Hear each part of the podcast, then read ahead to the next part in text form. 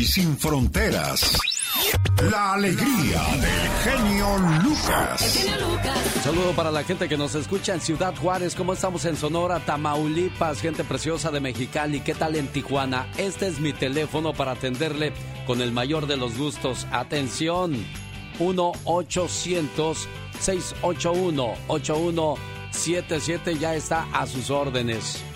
Exigir es fácil, señalar es fácil, delegar es fácil, juzgar es fácil, quejarse es fácil. Pero dar ejemplo, eso sí es difícil. Mucho cuidado con lo que le enseñamos a nuestros hijos o los ejemplos que les damos. Todo es cuestión de sentido común, ¿no cree usted, oiga? Hoy lloramos la muerte de un querido amigo. Ha muerto. Sentido común. Él estuvo entre nosotros durante muchos años. Nadie sabe a ciencia cierta cuántos años tenía, puesto que los datos sobre su nacimiento hace mucho que se han perdido en la burocracia. Sentido común será recordado por haber sabido cultivar lecciones tan valiosas como hay que trabajar para poder tener un techo propio, que se necesita leer todos los días un poco, saber por qué los pájaros que madrugan consiguen lombrices, y también por reconocer la validez de frases tales como la vida no siempre es justa, y tal vez haya sido yo el culpable. Sentido común vivió bajo simples y eficaces consignas. No gastes más de lo que ganas. Y estrategias confiables como los adultos están a cargo, no los niños. Su salud de sentido común comenzó a deteriorarse rápidamente cuando se aplicaron reglas bien intencionadas pero ineficaces.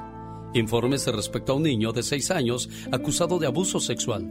Todo por haberle dado un beso a una compañera de clase adolescentes que debieron irse a otra escuela por haber denunciado a un compañero distribuidor de droga, y una maestra despedida por reprender a un alumno indisciplinado. Sentido común perdió terreno cuando los padres atacaron a los maestros, solo por hacer el trabajo en el que ellos fracasaron, disciplinar a sus ingobernables hijos. La salud de sentido común declinó aún más cuando las escuelas debieron requerir un permiso de parte de los padres para administrar una aspirina, poner protector solar o colocar un curita a un alumno lastimado. Aunque eso sí, no podían informar a los padres si una alumna estaba embarazada y quería abortar. Poco a poco, sentido común perdió el deseo de vivir, cuando los diez mandamientos se convirtieron en material risible. Algunas iglesias en negocios, y los criminales empezaron a recibir mejor trato que las víctimas. Para sentido común, fue un duro golpe que uno ya no pueda defenderse de un ladrón en su propia casa porque el ladrón puede demandarnos por agresión en nuestra propia casa. Y así, muchísimos casos más.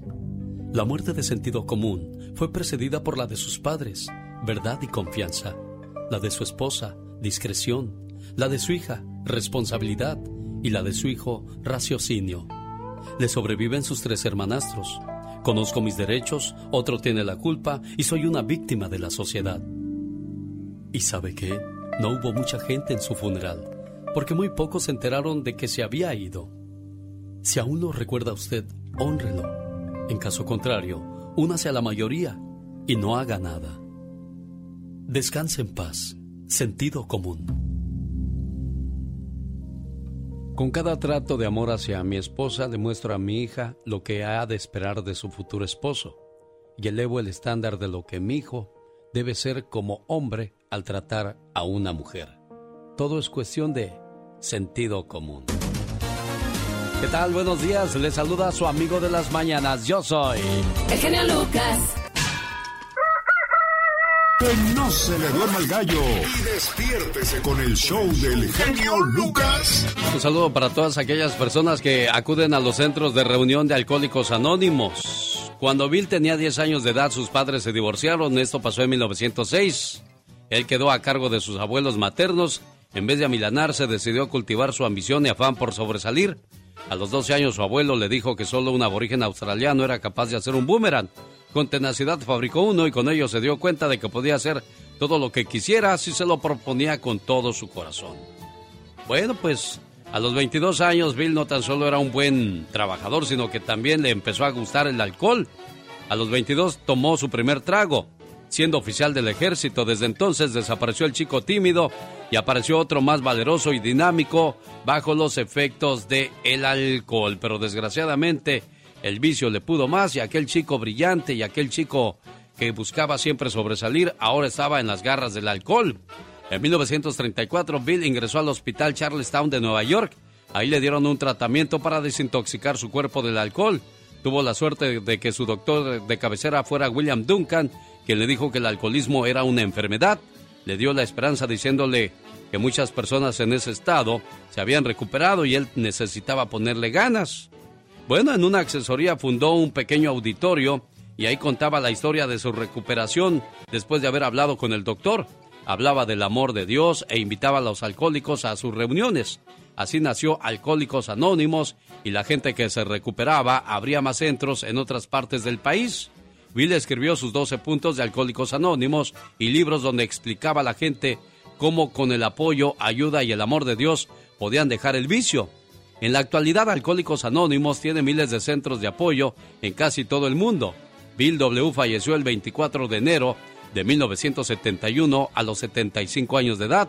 Hasta entonces el mundo supo su nombre completo, William Griffin Wilson.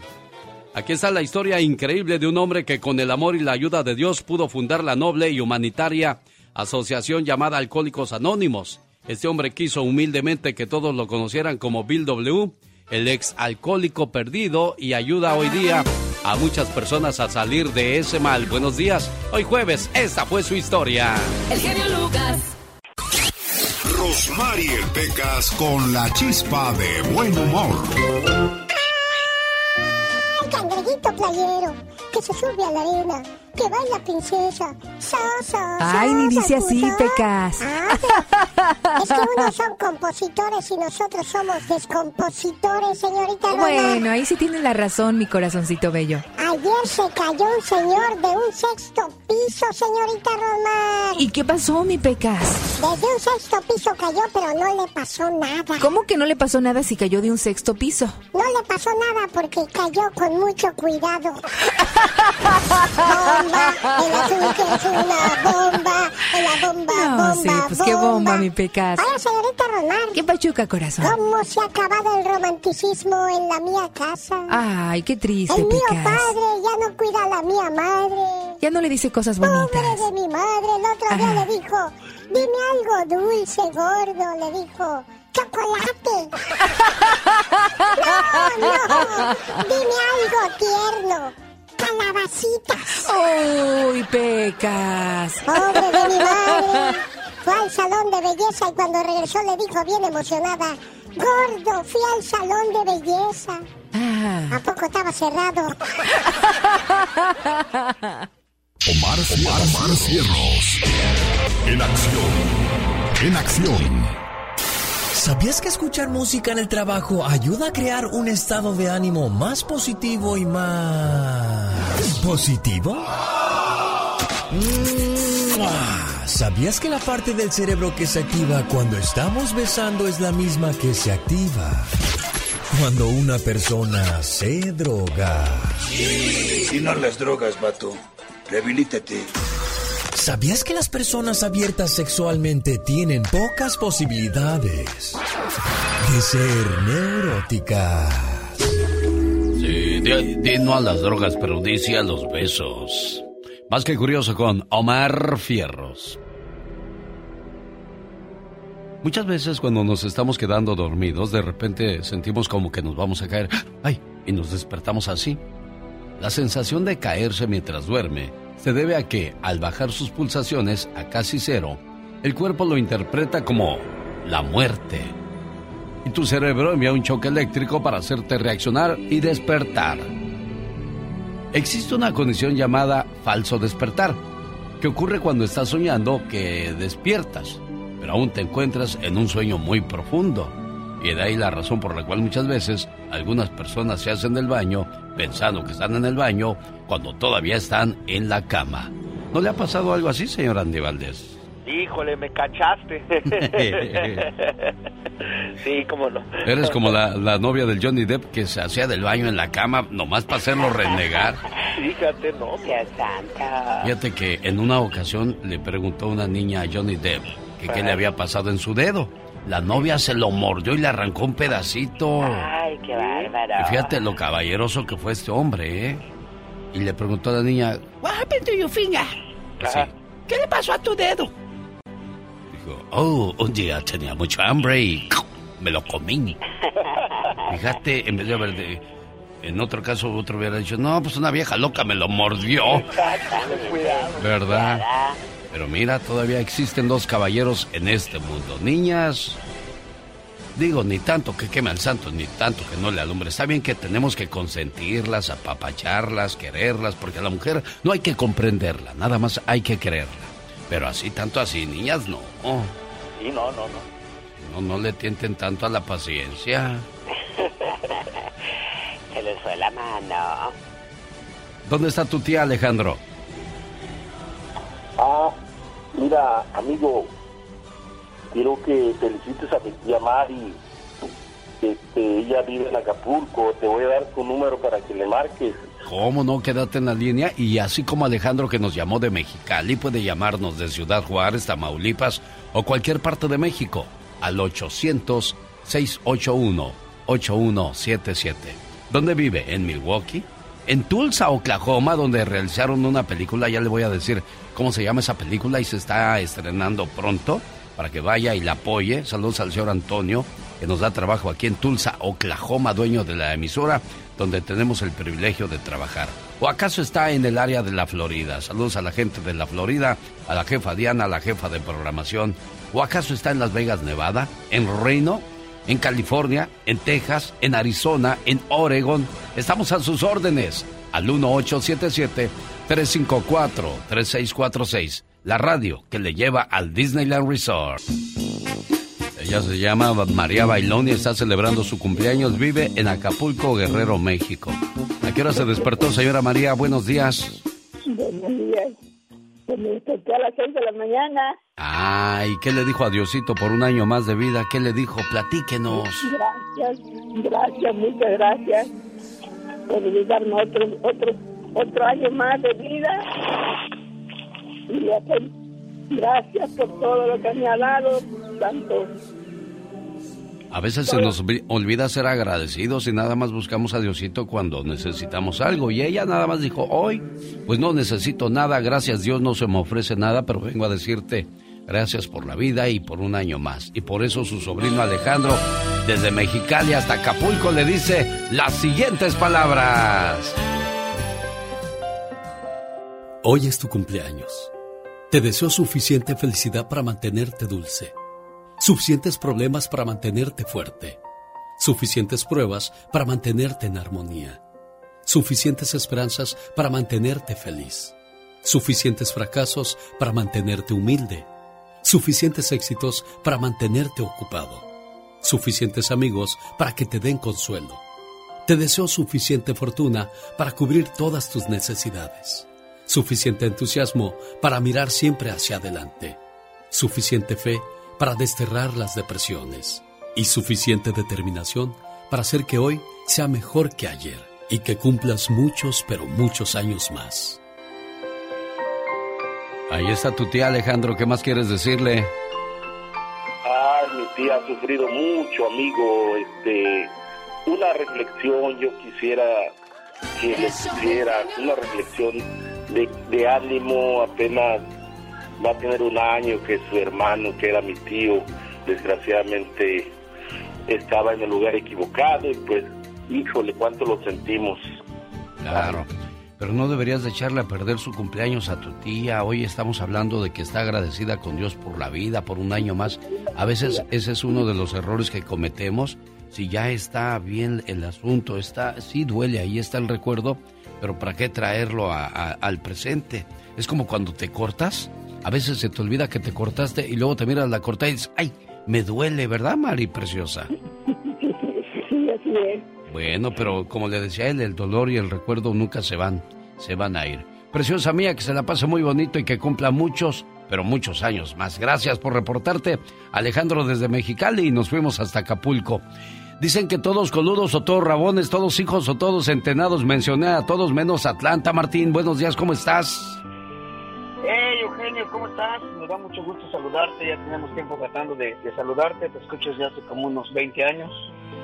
Y bueno, pues la verdad me da mucho gusto saber de ti. Nada más comentarte que pues en este, en este mes de mayo cumple un año más. Tengo un coro de niños, Sí. el cual agarré hace 11 años. Ajá. Y quisiera ver si le podría saludar a la señora Magdalena Pérez. No es su cumpleaños ni es nada, pero ella ha sido una de las pilares de ese coro. No sé si podrías eh, echarle una llamadita y como agradecimiento. ¿Y dónde está ella, Martín? También en Atlanta, su teléfono es 678. Espérame, Martín, no te desesperes, tranquilo, con calma y nos amanecemos, claro. Tómale la información, por favor, Laura, y regreso después de la información de Andy Valdés. En acción.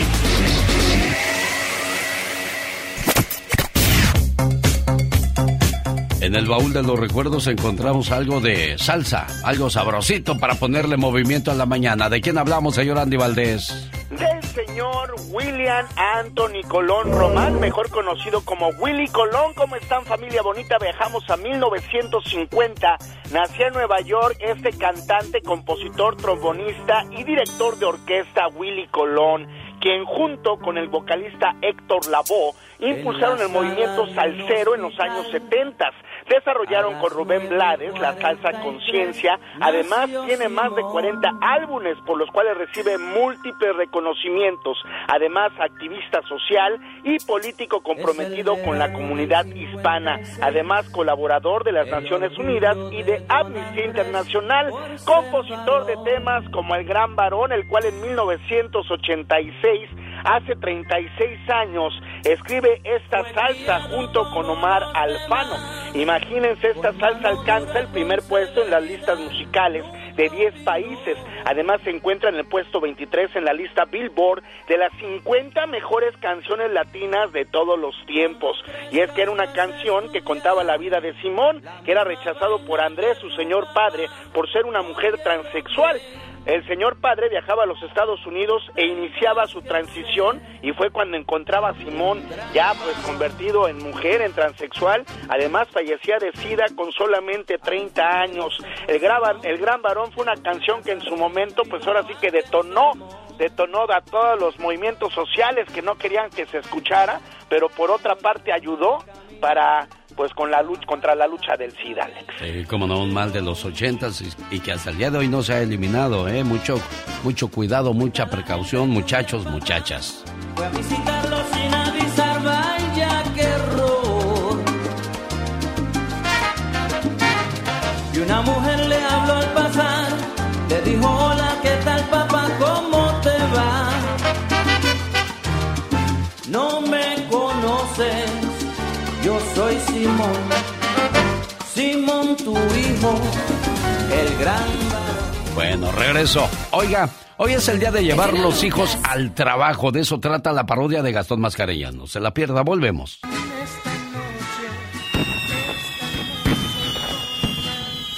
Ay, pecas echando cohetes. ¡Ah, ya sé por qué estás echando cohetes! Celebra el 5 de mayo en Las Vegas con el Mariachi Vargas de Tecalitlán en el Hotel Virgin. Boletos en tiquetón.com y las bonitas supermarkets para ver al Mariachi Vargas y celebrar a lo grande las fiestas del 5 de mayo en Las Vegas, Nevada. Y de ahí nos vamos a comer a Il Toro en la Capra. Il Toro en la Capra, imagínense echarse un chamorrito. ¿Qué chamorrito digo yo? Un chamorrón de ternera con arroz y frijoles muy a la mexicana. Ahora que si usted es más internacional, así como el señor Andy Valdés de corte internacional, el chamorro de res va con risotto y una salsa especial preparada ahí en el Il Toro en la Capra. El toro en la cámara. Venga y celebra el 5 de mayo, el Día de las Madres, o celebre la graduación de su hijo o su hija. Le invito a Il Toro y la Capra en Las Vegas, por la Decatur Boulevard. Vaya y pida el trato VIP de parte de su amigo de las mañanas, el genio Lucas. Llegó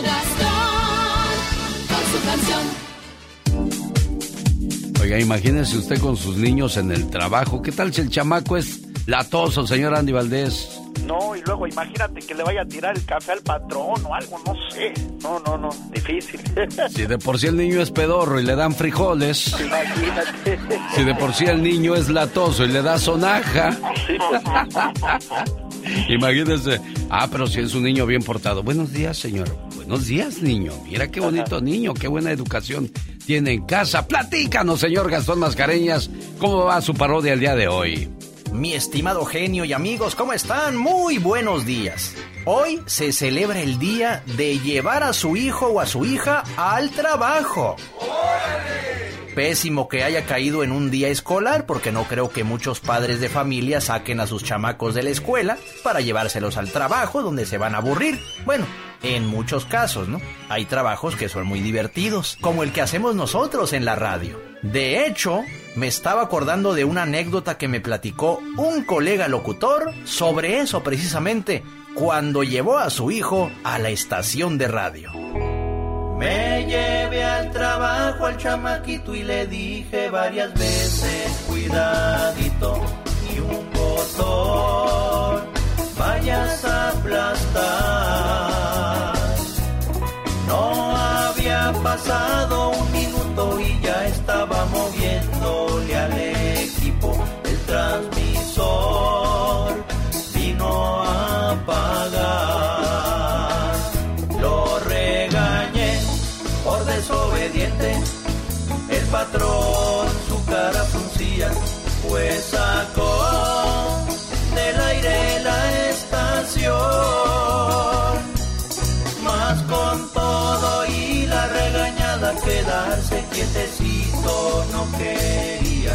Lo mandé de regreso al cantón.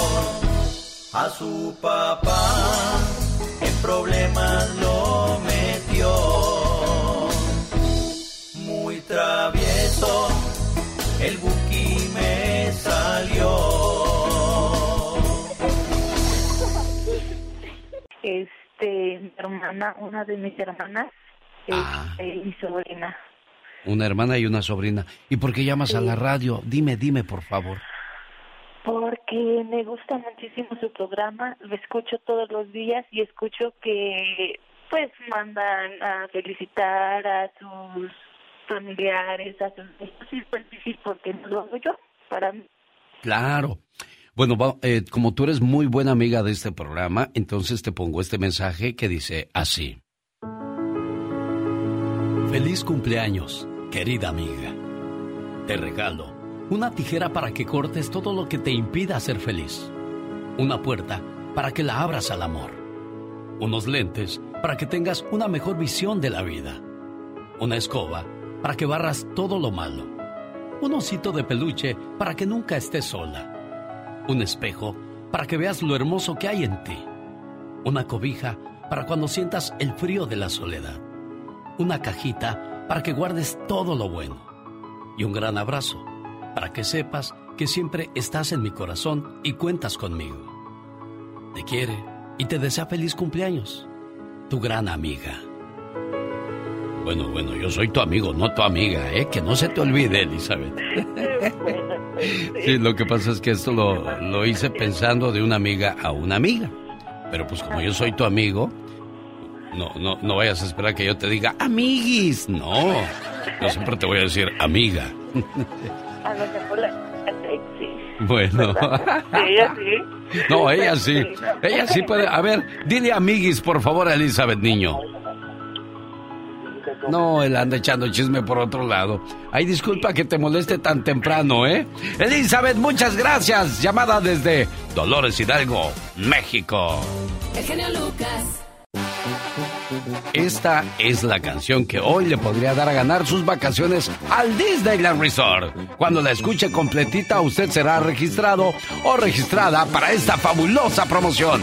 Es Joan Sebastián. De tierras surianas vengo, de allá les traigo mi canto. Alumno soy de la vida, la vida que enseña tanto. El show del genio Lucas. María Quintero está escuchando el show más familiar de la radio en español. El genio Lucas. ¿De dónde llama María Quintero, preciosa? Buenos días. De acá de Santa Mónica, California. Mire, un gusto recibir Yo su todo. llamada. Todos los, todos los días lo escucho. Me gusta mucho su programa. Gracias, María. Lloro, pero de todos modos, no importa. Bueno, no lloramos porque, eh, escuche esto, ¿eh, María? No lloramos porque somos llorones o, o cosas así. somos gente de sentimientos nobles, no cualquiera llora. Acuérdese que hay gente que es muy piedra, con nada se conmueve, pero si nosotros lloramos de cualquier cosa es porque somos gente de sentimientos, humanos todavía, ¿eh? Están muy bonitas sus reflexiones y todo el tiempo, ahorita esta que dijo también me gustó mucho. Claro, porque habla de los buenos deseos que se le da, que se le desea al prójimo. Hay una frase que dice, y es muy cierta, ¿eh? Es muy cierta para que nunca la olvide. Es mentira que recibes lo que das, pero lo que das representa lo que eres y eso es lo más importante, ¿ok? Sí, muy bonita también. Le doy las gracias por haberme atendido la llamada. Yo hacía mucho que quería, pero soy tan lenta para apuntar los números de cuando lo da y pues hasta ahorita estuve de ahí haciendo letras de su nombre y, dije pues cómo lo voy a hacer y dije voy a calar y mire me salió que sí lo, lo pude hacer ah mire. a ver cómo, es, eso pues es que quería yo hablar con usted pero soy muy lenta para escribir y, y cuando lo daba usted pues nomás apuntaba ciertos números y no y no, y le hacía la lucha y hasta ahorita ya lo apunté bien y me tocó suerte que me contestaron y pues mire, ya estoy hablando con usted. Claro, y yo feliz de recibir su llamada, ¿eh? se lo agradezco mucho. Mucho, pues, mucho. Muchas gracias y que Dios y la Virgen lo proteja para que siga alientándonos a todos nosotros. ¿Cuántos años tienes, amor? Tengo 77, ya voy a cumplir 78 para el mes que entra. ¿Te cuidan mucho tus hijos? ¿Te procuran? ¿Te sientes feliz en esta edad, María? Pues una parte, no creo que todos. Especial una, los dos más chicos son los más que son más apegados a mí, pero los más grandes tuve seis hijos, tres mujeres y tres hombres. Ajá. Pero los más apegados son los más chicos. Bueno, dicen que puedes tener 10 hijos y, con uno que te salga bueno, con eso debes de conformarte porque estoy seguro que te va a cuidar hasta el final de tus días.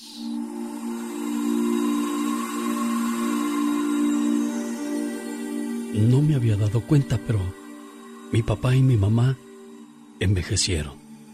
Sí, nuestros padres envejecieron. Nadie nos había preparado para esto la heroína del hogar comienza a tener dificultades en terminar algunas frases y ahora empieza a enojarse con todos.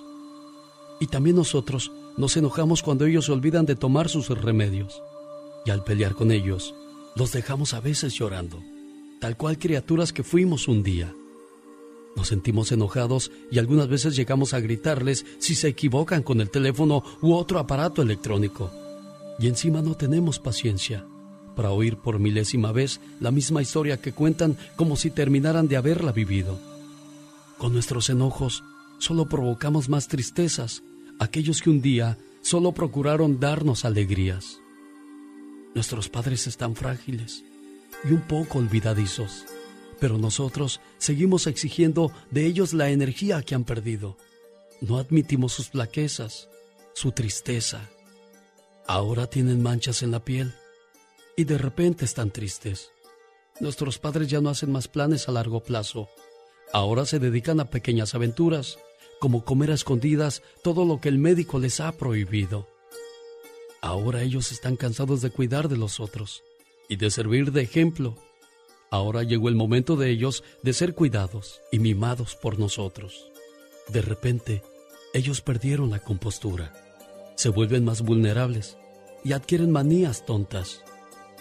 Me pregunto, ¿qué hicieron papá y mamá para envejecer de un momento a otro? Nadie me preparó. Pero no importa, me he portado bien con ellos y así podré recordarlos con cariño, sus sonrisas de alegría y no de las lágrimas de tristeza que ellos hayan derramado por causa mía. Sí, ellos fueron nuestros pilares, aquellos para los cuales siempre podíamos volver y sabíamos que estarían con sus brazos abiertos. Hagamos por ellos hoy lo mejor, lo máximo que podemos, para que mañana cuando ellos ya no estén, los recordemos con cariño. ¿Por qué no les damos un poco de lo que ellos fueron para nosotros? ¿Cuántas veces estos héroes y heroínas estuvieron noches enteras junto a nosotros, cuidándonos y midiendo fiebres? te pido por favor que hagamos hoy por ellos lo mejor, lo máximo que podamos, para que mañana cuando ellos ya no estén, los recordemos con alegría. Imagine esta fotografía. Un niño llevado a la escuela de la mano de sus padres. Ahora imagine esta fotografía. Un hijo llevando de la mano a su padre y a su madre, pero al asilo. Como decía mi buen amigo Jaime Piña, no se vale. Alex, el genio Lucas, con el toque humano de tus mañanas.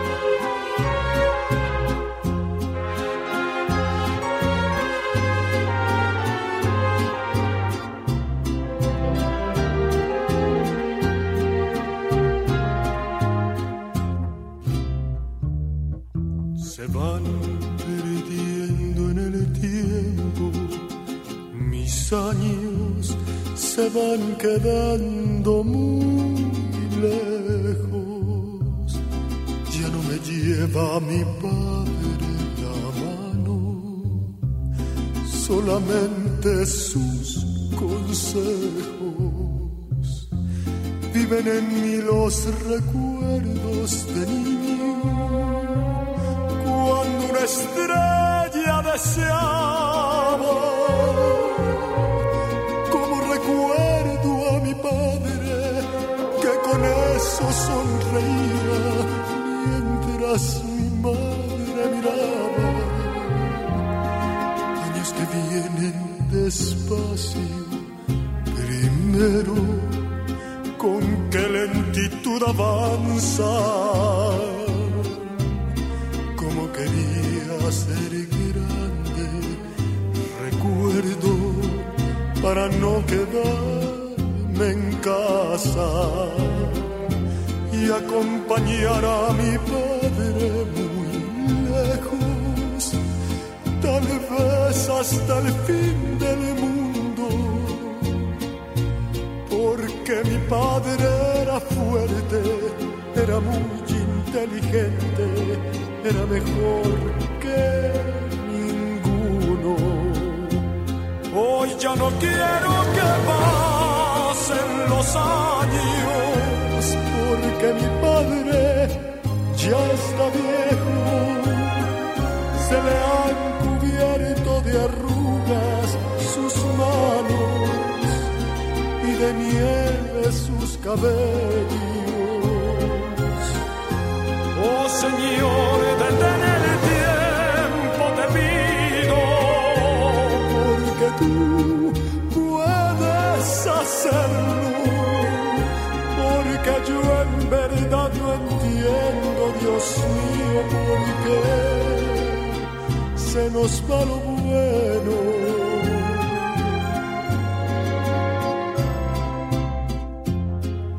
Cuando se cansen un día tus pasos, yo quiero ser quien los cuide. Mientras tanto, dame el brazo y vamos a ver qué vas a decirme.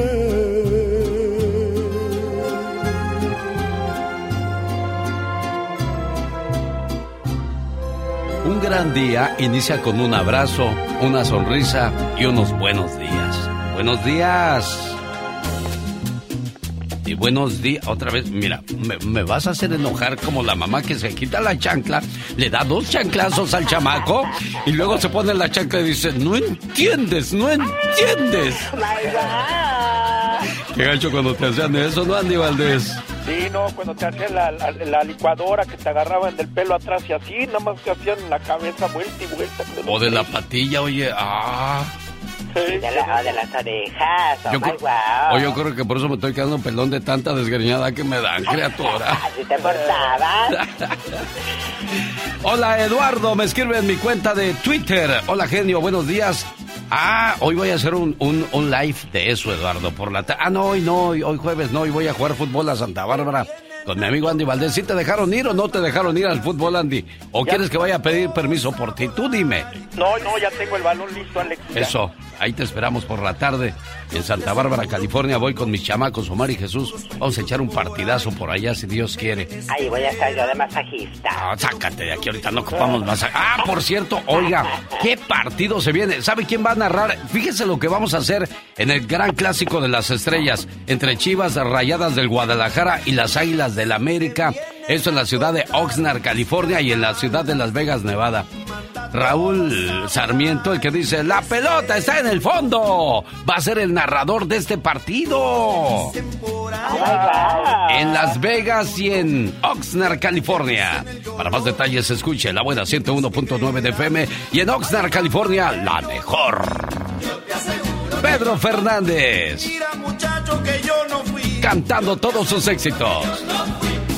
Además, Natalia Jiménez en concierto. Viernes 20 de mayo en el Microsoft Theater. Boletos a la venta en axs.com. Ahí estará como invitado especial su amigo de las mañanas, el genio Lucas. Ay, si se le ofrece un agua, unas palomitas, usted me dice, Lucas, ten uno de a 20 y tráeme las palomitas y quédate con el cambio.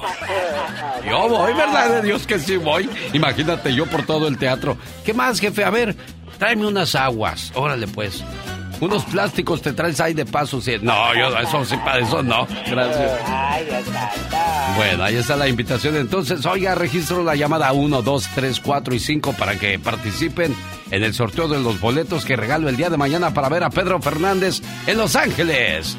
En el, ahí en la ciudad de Los Ángeles. Aquí en el Microsoft Theater. Alivianate, hombre, ya amaneció, chamaco. Ahora me voy a quitar la chancla para darme yo unos para que se me quite. De Mocorito, Sinaloa, México. Al mundo, los jefes de jefes, Tigres del Norte. Y de Sonora para todo el mundo también Michelle Rivera. Puro México, Michelle, buenos días. Puro México, querido Alex, muy buen día, ¿cómo estás? Pues es que no es para menos también, somos muchos del otro lado de la frontera y nos gusta estar conectados. Oye, los güeros esperando ya la celebración del 5 de mayo, ¿no? Pensando que es la la- el día de la independencia de México. No, bueno, hasta el 16 de septiembre es que lo celebramos con el mismo ímpetu, pero, pero sí el 5 de mayo, debido a la batalla de Puebla, pues ha tomado relevancia en la frontera. ¿Por qué? Porque ahí tiene que ver Estados Unidos.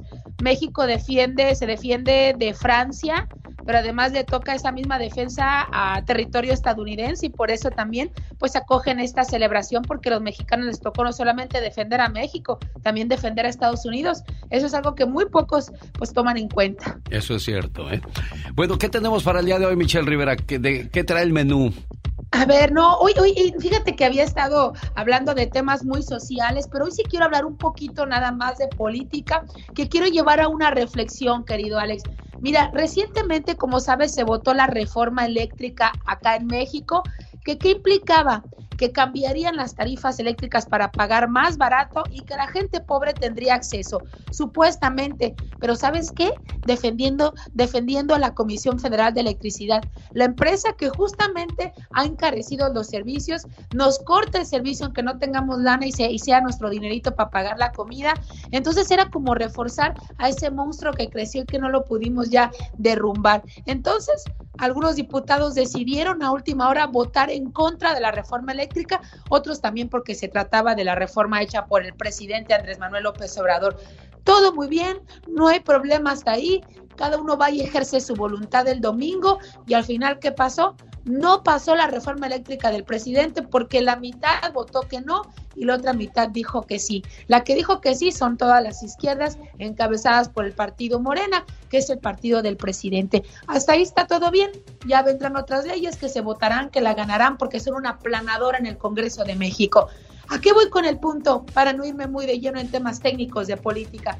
Que la dirigencia de Morena informó que presentará ante la Fiscalía General de la República una denuncia penal contra los 223 diputados federales de oposición por haber cometido delito de traición, así lo nombró, a la patria, al impedir su voto la aprobación de la reforma constitucional en materia eléctrica promovida por el propio presidente para que el Estado recupere la soberanía del sector, misma que por tanto fue desechada. Fíjate, ¿a qué quiero llegar con este punto? Eso quiere decir que si tú vas a un Congreso, votas en contra de lo que un grupo quería, eres un traidor a la patria, piensas diferente y eres un traidor a la patria, no puedes destinar un voto a otras opciones porque estás haciendo mal a la nación. Por lo menos eso es lo que están queriendo bajar como mensaje a prioridad a la sociedad.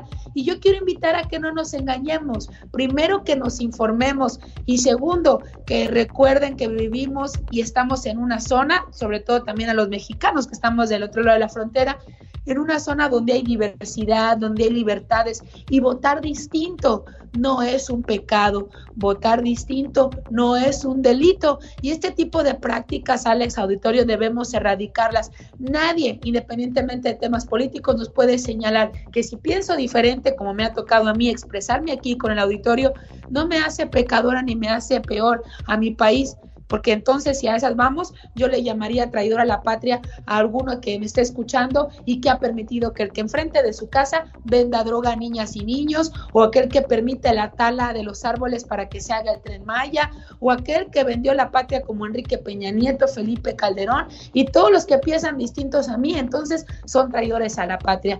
Ojo, no dejemos que nos dividen simplemente por temas políticos.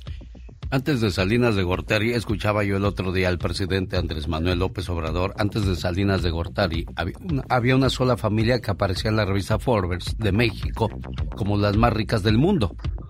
Cuando sale Salinas de Gortari, aparecieron más de 12 familias en la lista Forbes de México que se hicieron millonarias gracias a las privatizaciones que se dieron en México en el régimen del señor Salinas de Gortari. Entonces, eh, no sé si si, si de verdad esto esté ayudando a, cierto sector o, beneficia al pueblo, Michelle Rivera. Es, es, muy interesante lo que comentas porque tiene, tiene sentido, porque incluso son esos monopolios impulsados por el gobierno de los que ya todo el mundo está hasta la mamá. Suéltala, suéltala, suéltala, no te la guardes. Hasta la madre, pues hasta la madre, esa es la verdad, está hasta la madre. Pero entonces, no solamente lo hizo Carlos Salinas de Gortari, lo hizo Felipe Calderón, lo hizo Vicente Fox, lo hizo Enrique Peña Nieto. Entonces, imagínate, tenemos las pruebas de Odebrecht recientemente, recientemente como Peña Nieto para poder sobornar tenía que tener mucho dinero, hicieron negocio con una empresa brasileña, pero ahora resulta que no los vamos a tocar, que ese señor sí se respeta porque dejó ganar al presidente las elecciones, o todos coludos o todos rabones, todos le hicieron daño a nuestro país y a nadie debemos perdonar ni por un capricho ni porque te dejaron ganar las elecciones. Yo creo, querido Alex, que la gente así lo ha pedido, o los que, a ver, los que me están pidiendo y me critican porque dicen que no me meto y que Enrique Peña Nieto me pagaba. Ustedes entonces ahora sí están a favor porque lo dijo el presidente de no tocar y de respetar a Enrique Peña Nieto. Esa es una buena pregunta. Más adelante regresa Michelle Rivera con la tóxica. ¿De qué habla tu tóxica el día de hoy, Michelle? Querido Alex, hoy vamos a hablar de las mujeres deslumbrantes. ¿Hay o no hay mujeres deslumbrantes? Claro que las hay. De eso trata la tóxica hoy. El show del genio Lucas. Si solo haces lo que ya sabes hacer, no vas a llegar a ser más de lo que ya eres hoy, ¿eh? Que te quede bien claro. Alejandro Estrada, buenos días, gracias por llamar al show más familiar de la radio en español. El genio Lucas. ¿De dónde llama Alejandro? Bien, Alejandro, ¿de dónde te reportas? Mira, ahorita estoy aquí en Riverside, pero soy el que te saludé en Reino Nevada cuando estuvo el grupo Libre. ¿Te acuerdas que te dije que eres mi tocayo? Ah, sí, cómo no. ¿Cómo, has estado, tocayo? Saludos para la gente que desde México, el señor Héctor de la panadería La Jerezana de Sacramento dice, mi genio, aquí ando llegando a México y vengo escuchándote. Mira nada más, qué padre que nos lleva a la Ciudad de México. ¿Y qué pasó, Alejandro? ¿Cómo te ha ido en la vida? Platícame.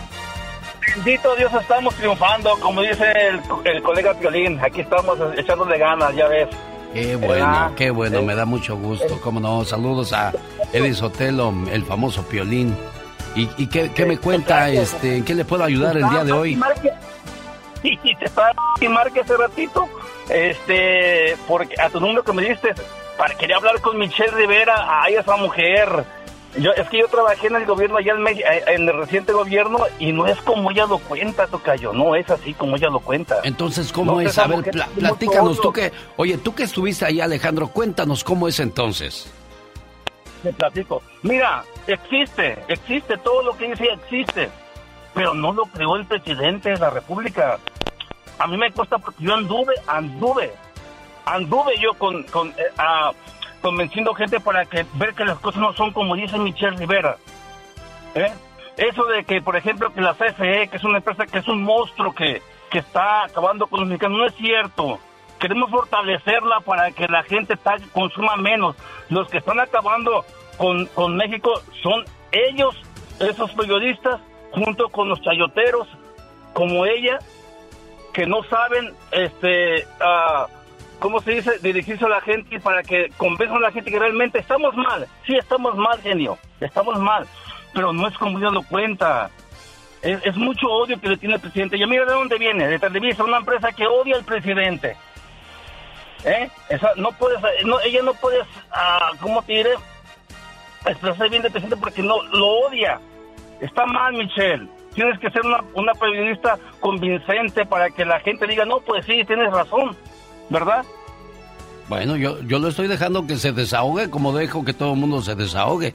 Si Michelle piensa Sí, así, sí. y, eh, escúcheme, Alejandro, si Michelle piensa así y si usted piensa así, pues cada quien es libre de pensar lo que más le conviene, eh, Alejandro.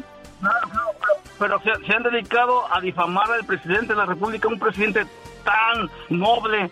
tan- Bueno, no se han dedicado. Yo no me he dedicado, Alejandro. Yo solamente le, le escucho a Michelle y luego doy mis puntos de vista. Como yo le dije el día de hoy. Oye, el presidente habló de una realidad muy cierta y ahí fue donde ella titubeó un poco y se defendió como pudo. Ah, Todo mundo es libre de pensar lo que crea que es que es bueno, Alejandro. Si usted piensa que está haciendo buen trabajo, qué padre, que a todo dar. Ojalá y cuando termine su sexenio tengamos resultados, una evaluación más positiva que negativa. Alejandro, lo dejo porque se me vienen los comerciales y un gusto, como siempre, saber que sigue pendiente de este, su programa. Rosmarie Pecas con la chispa de buen humor.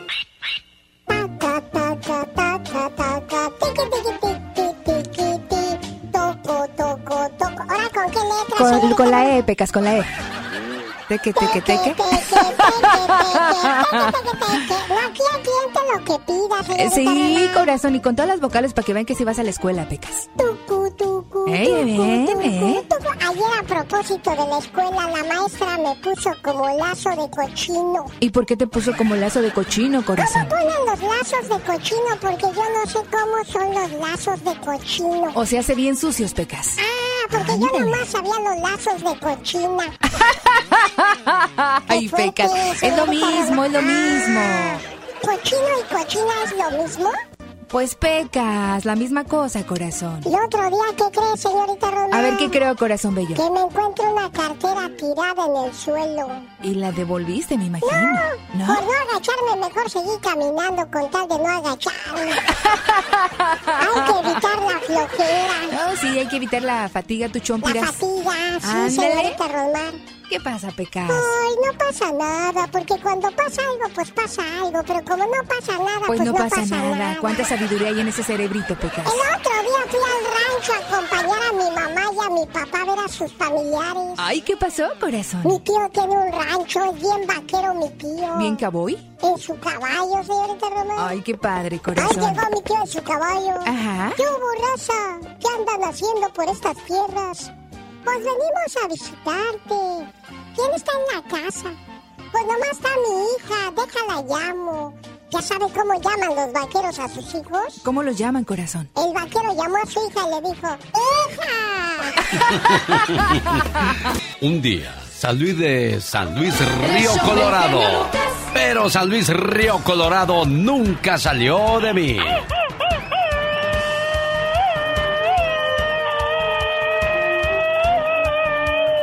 Oye, este, ¿tú sabes dónde está San Luis Río Colorado? San Luis Río Colorado. ¿En qué estado de México? No, no sé, ¿dónde? ¿No sabes dónde es San Luis Río Colorado? No. Ni yo tampoco, fíjate, oye, ¿dónde está? No, no es cierto.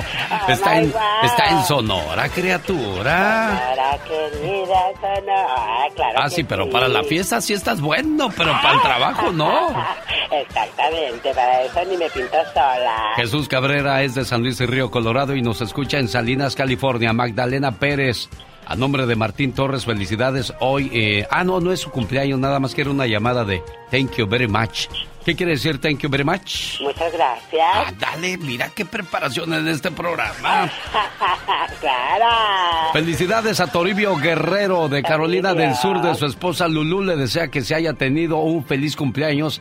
El 16 de abril cumplió años, fíjate. Ay, mira, qué bárbaro. Pues bueno, que se le haya pasado de maravilla. ¿Tú cuándo cumples los 72?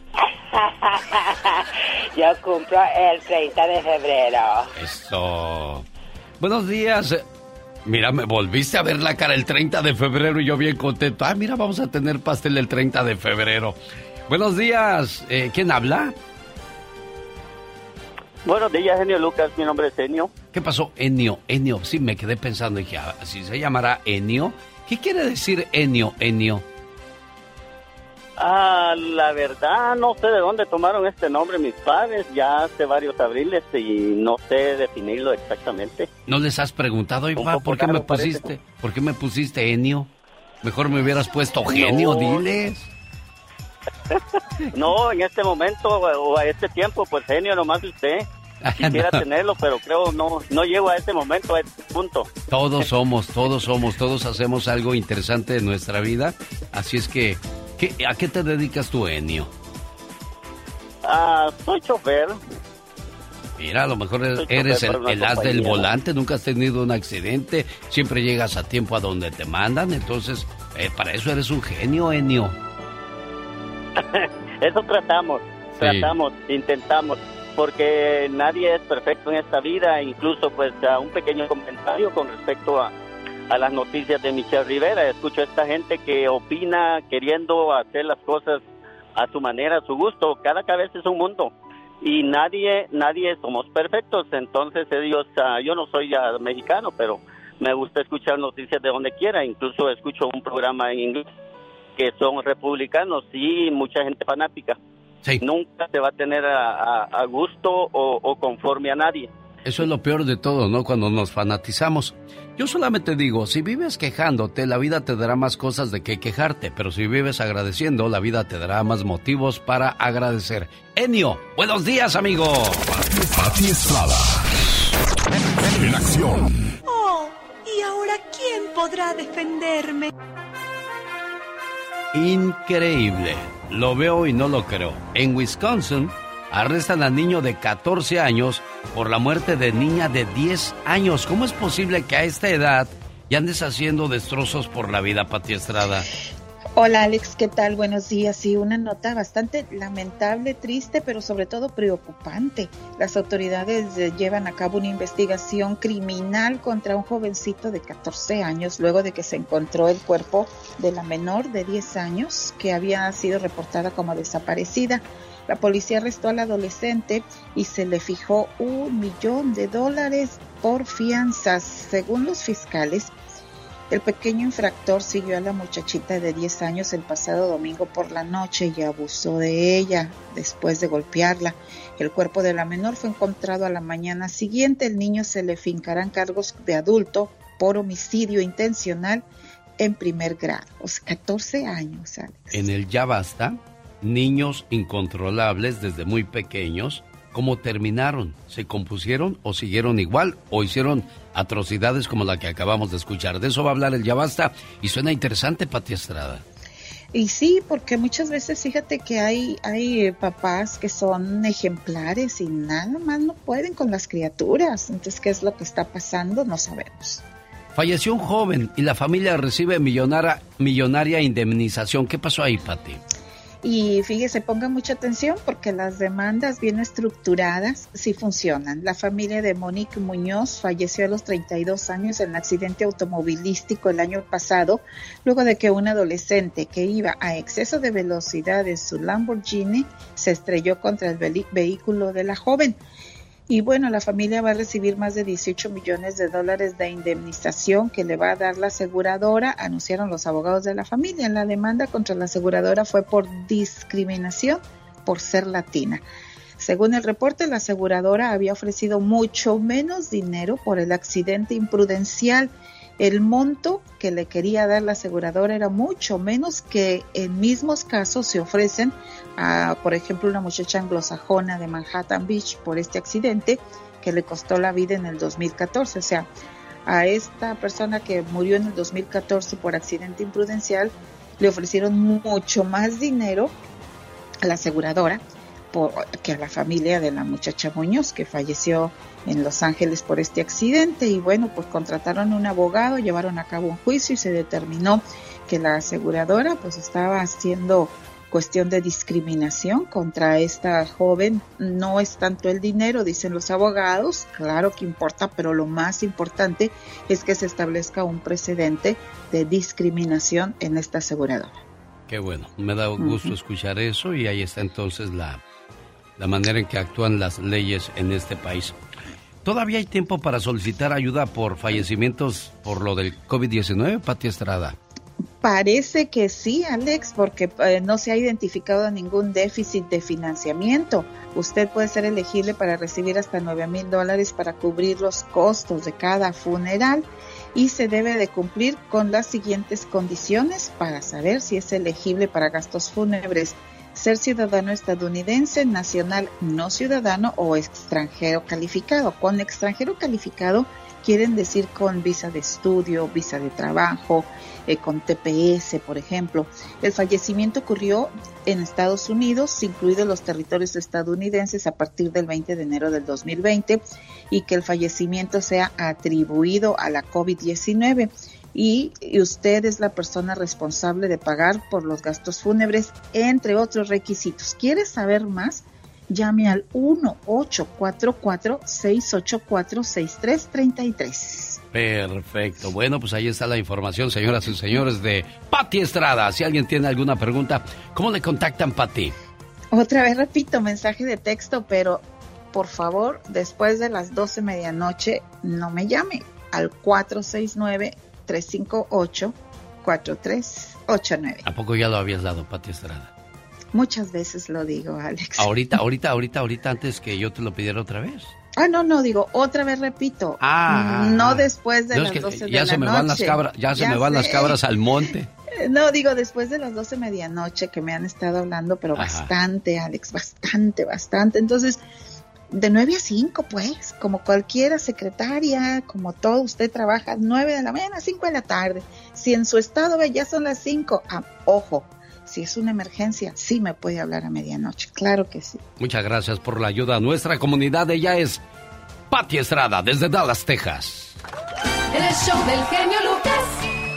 Esta mañana quiero mandarle saludos a Carlos de Amérigas y a su señora esposa que van manejando rumbo a Palm Spring con mucho cuidado, por favor. Y gracias por escuchar el show más familiar de la radio en español. Esta mañana le mando saludos en su cumpleaños a María Teresa Ramírez en el bello estado de Michoacán. Felicidades, María Teresa Ramírez. Oiga, ¿qué cree, doña Tere? Le estoy llamando a su hijo Modesto y no me contesta. Oh, qué caray. Ha de andar trabajando el muchacho, ¿verdad? A lo mejor sí. ¿Cómo era Modesto de chiquillo, doña María Teresa? Oh, yo que yo no fui muy bueno, señor. no le era latoso, oiga. No, nada. No venían a darle quejas los vecinos de que, ay, María Teresa, a ver si educas a tus chamacos. No, yo nunca los traía en la calle. Siempre los traía ahí en la casa y haciendo Sí. algo para que no anduvieran de ociosos, Sí. ¿verdad? Sí, y pronto los mandé a trabajar para que no anduvieran quedando vidrios. Bueno, pues él le manda estas palabras que dicen de la siguiente manera, por ser el día de su cumpleaños, Tere. A ti, no me he dado tiempo para decirte lo mucho que te quiero. Ten la seguridad que lo hago en silencio en mi oración. Has sido mi confidente, mi amiga. He robado tus años, siempre a mi cuidado. Robé tus horas de sueño en mi enfermedad. Te privaste de un perfume cuando yo necesitaba zapatos. No acudiste a las fiestas, preferías dormirme entre tus brazos. La vida ha hecho estragos, pero no han sido en vano, porque aún en la adversidad te mantienes de pie, dejando en mí la semilla que hoy da frutos. Conozco la sabiduría para cambiar lo que está mal. Sé diferenciar lo bueno de lo malo. Soy auténtico. Amo la vida. Y todo esto gracias a ti. Gracias por ayudarme a ser una persona digna y formada. Gracias por todo, mamá. ¿Sí siente como que le queda esa reflexión, do- doña Teresa? Sí, sí. ¿Y a quién cree que encontré? A Modesto. Modesto, ahí está tu ma. Madre, muchísimas gracias por todo lo que me y me has dado. Ya sabes que ya- aunque estemos lejos y que tengamos tantos años, No se oye. A ver, espérame, Modesto. Repítele lo que le dijiste a tu ma. Madre, te, te da las gracias por todo lo que me has dado hasta el día de hoy. Que todavía tenemos vida los dos, tú sabes, y la pérdida de mi padre y no poder estar en su último momento junto a él, me ha dolido bastante y por eso no, no quiero perderte. Así que échale ganas, madre, y te quiero mucho. Gracias. Gracias a usted también por recibir nuestra llamada, jefa. Sí, gracias a ustedes, hijo. Cuídese mucho, ¿eh? Sí, gracias. Adiós. Fuerte tu mamá, Modesto. Sí, gracias, bendito. Acaba de pasar por una enfermedad muy muy difícil. Inclusive le estaban eh, este, inyectando morfina ya. Yo ya no contaba con ella. Y yo hace cuatro años que perdí a mi padre y no pude estar allá para dar su, su último adiós. Mira nada más que cosas. Bueno, cuídate mucho y complacido con tu llamada, ¿eh? Muchísimas gracias, genio, y que Dios lo bendiga. El show del genio Lucas. Me quedé pensando lo que dijo la señora María Teresa. Yo siempre los tenía en la casa haciendo algo, para que no anduvieran haciendo maldades por la calle. Y me imagino a esos muchachos respondiéndole así a su mamá y a su papá. Sentado en la entrada del granero, desgranaba a mazorcas un campesino. Hasta ahí llegó su pequeño hijo y le preguntó, Tata, ¿le ayudo? Sin levantar la vista, el papá contestó con preguntas. ¿Ya hizo su tarea? Sí, tata. ¿Metió los chivos?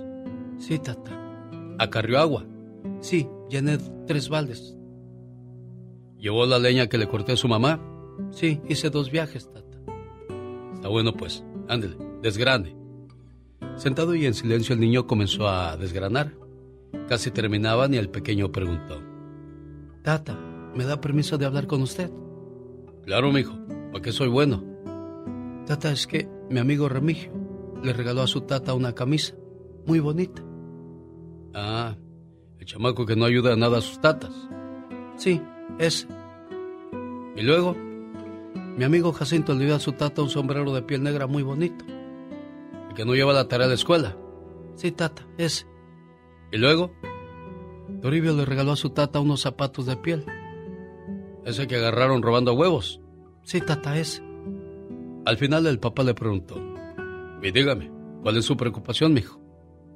Es que yo estuve juntando para darle un regalo a usted, pero cuando crucé el puente, se me cayó al río la bolsita con el dinero y no tengo para su regalo. ¿Eso le preocupa, hijo? Sí, tata, porque hoy es su día y quería darle a usted un regalo. Aquel hombre de manos duras y piel tostada por el sol se levantó el sombrero. Rascándose un costado de la cabeza dijo, Despreocúpese, mijo. Los regalos no hablan, no obedecen, no ayudan. Además se desgastan y se tiran. Yo no soy su tata porque usted me dé un regalo. No. Soy su tata porque lo tengo a usted. ¿Para qué quiero regalos? Yo le aseguro que todos esos tatas quisieran tener un hijo así como el que yo tengo. Obediente, respetuoso, cariñoso, pero no lo tienen. Y yo lo tengo. Y es mío. Y no lo tengo por un día, lo tengo por muchos años. ¿Para qué quiero un regalo de un día? Si usted es mi mejor regalo de toda la vida, amigo. Aquel niño conmovido se acercó y abrazó a su padre y empezó a llorar diciéndole, Tata, gracias por ser mi tata. No, hijo, gracias a usted por ser mi hijo. Si eres de los que no tienen miedo a madrugar, si eres de los que no le tienen miedo a la chamba, y si eres de los que no le tienen miedo al patrón, ¡Que trabajen, hijos de la fregada! el show del genio Lucas es para ti. Sin miedo, es sin miedo al éxito, papi. El genio Lucas, haciendo radio para toda la familia. Fíjate, criatura, ¿estás despierto o ya te volviste a dormir? Porque toda la mañana has andado como la paloma de Vicente Fernández, bien errante. Ah, no, no, aquí estoy al cien y pasadita. Sí, pero limpia la garganta porque te oyes así medio... ¿Qué es eso? Ay, Dios santo, no, es el teléfono que parece carpintero. Bueno, pero también tenemos que recordar que pues tú ya le andas pegando al setentón, o sea, pues también no es... No, no, nada de eso, soy jovencita todavía. Fíjate que ayer apagué el celular, no quería saber de nada ni de nadie. ¿eh? Ay, no me digas, ¿y eso? Y cuando lo prendí me di cuenta que tampoco nadie quería saber nada de mí. Oh, my Se quiere hacer uno el importante y a na- ni en el mundo te En hacen. el mundo te hacen, de verdad que sí, qué tristeza. Oiga, vámonos a ver al grupo Indio. Está este sábado 14 de mayo en el Salón Albarroja de Tijuana. Ah, pero antes, el 7 de mayo le invito para que nos acompañe. Estamos en la ciudad de Montebello, ahí en el Quiet Canyon. Hay una fabulosa fiesta para celebrar a las mamás, como dice la diva de México, que ya viene con los espectáculos a lo grande. A la Viva de México en Circo, Maroma Viva el Satanás, estaba lambiendo todos tus anillos. Desinfectalos inmediatamente. Desinfectalos porque sabrá Dios dónde haya metido la lengua. Ay, Dios. De veras, ¿verdad? ¿Dónde anda uno metiendo? La lengua, la mano, hasta los ojos. Luego por eso le salen perrillas. Fíjese que a veces saludamos a la gente y no sabemos qué hace esa gente. Quizás se picó las narices. Así decía mi abuela. fue al baño y no se lavó las manos. Así decía. Cuando Quizás pasaba el- tocó, el tocó a su pareja o tocó a alguien Ay, más. Jesús bendito. No, así decía mi abuela cuando comprábamos en la calle. Ah. Que, que no quería. Ay, que le andan comprando ese viejo del elotero. No sabe si con esa misma mano fue a hacer pipí allá. Oh, sí. Es que es cierto y no se la lavó. ¿Dónde se la lavaba? Ahora los, los lugares que venden comida, ¿de verdad serán aseados? Ay, Dios. No sabemos. Se va apenas meter una cámara oculta a la cocina. De veras, ¿verdad? Eh, Fíjese que yo tengo un dicho muy bien dicho. ¿Qué? Como está el baño, está la Ah, sí, cocina. está la cocina. Está comprobadísimo, ¿eh? Váyanse a los baños. Ah, ah, está como los programas esos de jefe encubierto. Y Ah, descubren sí. muchas cosas. Ese está buenísimo. Está buenísimo porque a mí me tocó ver a una chava que es dueña de, de una línea de gimnasios, que aquí hay uno, de, de- de estos gym magistrales bonitos de 24 horas. Y resulta que ella se mete a un gimnasio en Virginia, por allá, y dice, no he visto un baño más limpio que el de esta sucursal. Mira y a la chava de ahí, a la... No a la, a la manager, obviamente, le dio un incentivo y todo. Pero dijo, ¿quién lava los baños? Fulana de tal. Pues la señora Premio. que lavaba... No, ¿qué premio? Se la llevó a trabajar con ella a la sede allá. De veras. Más que premio. Porque dijo, yo quiero que tú laves los baños de donde yo estoy y la hizo supervisora de limpieza de todos los gimnasios. Qué buen ejemplo, Diva de México, porque fíjese que el otro día, ahora que menciona eso, yo vi un video en las redes sociales donde andaba un muchacho limpiando vidrios en los carros y lo hacía de una manera tan alegre y había algunos que no le daban nada y él de todos modos iba contento. ¡Ay, qué bonito! Y había un señor que lo estaba observando. Pues agarró, se detuvo y le dio su tarjeta y le dijo, háblame. Y le habló a aquel muchacho.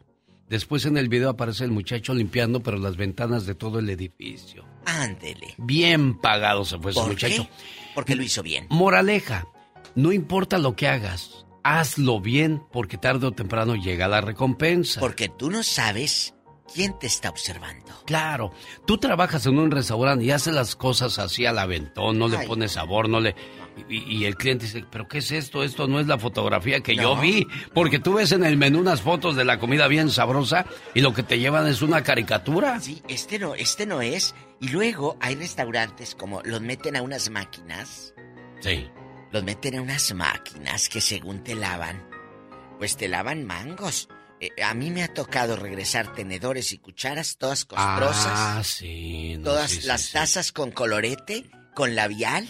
Me ha tocado. Y no Yo- voy a decir el No, restaurante. yo por eso cada vez que voy a comer algo, un limoncito ahí para limpiar los cubiertos por si las moscas. miedo. Y no es que sea uno delicado, No, no, porque no, uno no, no, comió no, de, no, la no, tierra, de la tierra pero con oye, si estás pagando, pues al menos se recibe un buen servicio. servicio. Señores de los restaurantes, ya escucharon el mensaje de la diva de México. Y si un día lo vuelven a hacer, voy a decir el nombre, fíjate. ¿A, a poco? Ah, uh. no, diva, no diga eso. Sí, por empieza favor. con D. Ya me voy. Al rato vengo. Señoras y señores, guapísima y de mucho dinero. No lavan bien los, los, los eh, ¿De veras? tenedores ni las cucharas. Bien cebosos. ¿Qué es eso? Mira qué, qué bonita canción, Diva, para usted. Rosmarie Pecas con la chispa de buen humor. Ya le digo, señorita Rosmar. ¿Qué pasa, Ayer estaba comiendo en un restaurante caviar y de repente vi un ovni volador. Mentiroso, ¿quién te iba a creer que estabas comiendo caviar? Ay, señorita Rosmar, lo que son las cosas de la vida. ¿Por qué dices eso, Pecas? A mi amiguito le quieren poner agosto catedrales de nombre. ¿Por qué o para qué? Pues yo le dije, ¿cómo que quiere ponerle agosto catedrales a su niño, amigo? Ah. Pues claro, ¿no ves que hay un señor que se llama Julio Iglesias? Quiero mandarle saludos a la gente de Hidalgo, especialmente a Marta Telles. Hoy es su cumpleaños. Esperando que se la pase muy bonito y que cumpla muchos, pero muchos años más. Y este mensaje es para usted, Martita, desde California hasta la ciudad de Hidalgo. Hoy es tu cumpleaños. Te deseo suficiente felicidad para mantenerte dulce, suficientes problemas para mantenerte fuerte, suficientes pruebas para mantenerte en armonía, suficientes esperanzas para mantenerte feliz, suficientes fracasos para mantenerte humilde, suficientes éxitos para mantenerte ocupado, suficientes amigos para que te den consuelo. Te deseo suficiente fortuna para cubrir todas tus necesidades suficiente entusiasmo para mirar siempre hacia adelante, suficiente fe para desterrar las depresiones y suficiente determinación para hacer que hoy sea mejor que ayer y que cumplas muchos, pero muchos años más. Los mejores deseos para usted, Martita Telles. Felicidades, preciosa. Muchísimas, muchísimas gracias y un saludo muy fuerte para todos por allá y a mi cuñado, pues que Dios me lo siga bendiciendo, cuidando siempre y qué detalle tan bonito. Muchísimas gracias. El show del genio Lucas. Un saludo a los choferes de Frito Lays. Oración para Domingo García de Acapulco, que está convaleciente. Bueno, desde Mexicali sale ese saludo y esta oración. Que el doctor de doctores restablezca pronto a todas aquellas personas que están enfermitas en estos momentos. ¿Qué pasó, niña cumpleañera? ¿Cómo te llamas? Rosa Eva, Adame para, servir, para servirle, señor. ¿Cómo andas? Feliz, feliz de recibir su llamada, preciosa. Qué padre que, que se pone en contacto con nosotros. Pues aquí estamos a sus órdenes, como siempre, ¿eh? Gracias, genio Lucas. Oye, ¿qué es tu cumpleaños? Sí, Bueno, pues la canción que acaba de terminar de detalles es especialmente para ti, ¿eh? sí, muchas gracias, genio Lucas. ¿Te acordaste cuando este, sí, me acordé de mi esposo ¿Dónde está tu esposo? en el cielo. ¿Qué le pasó, amor?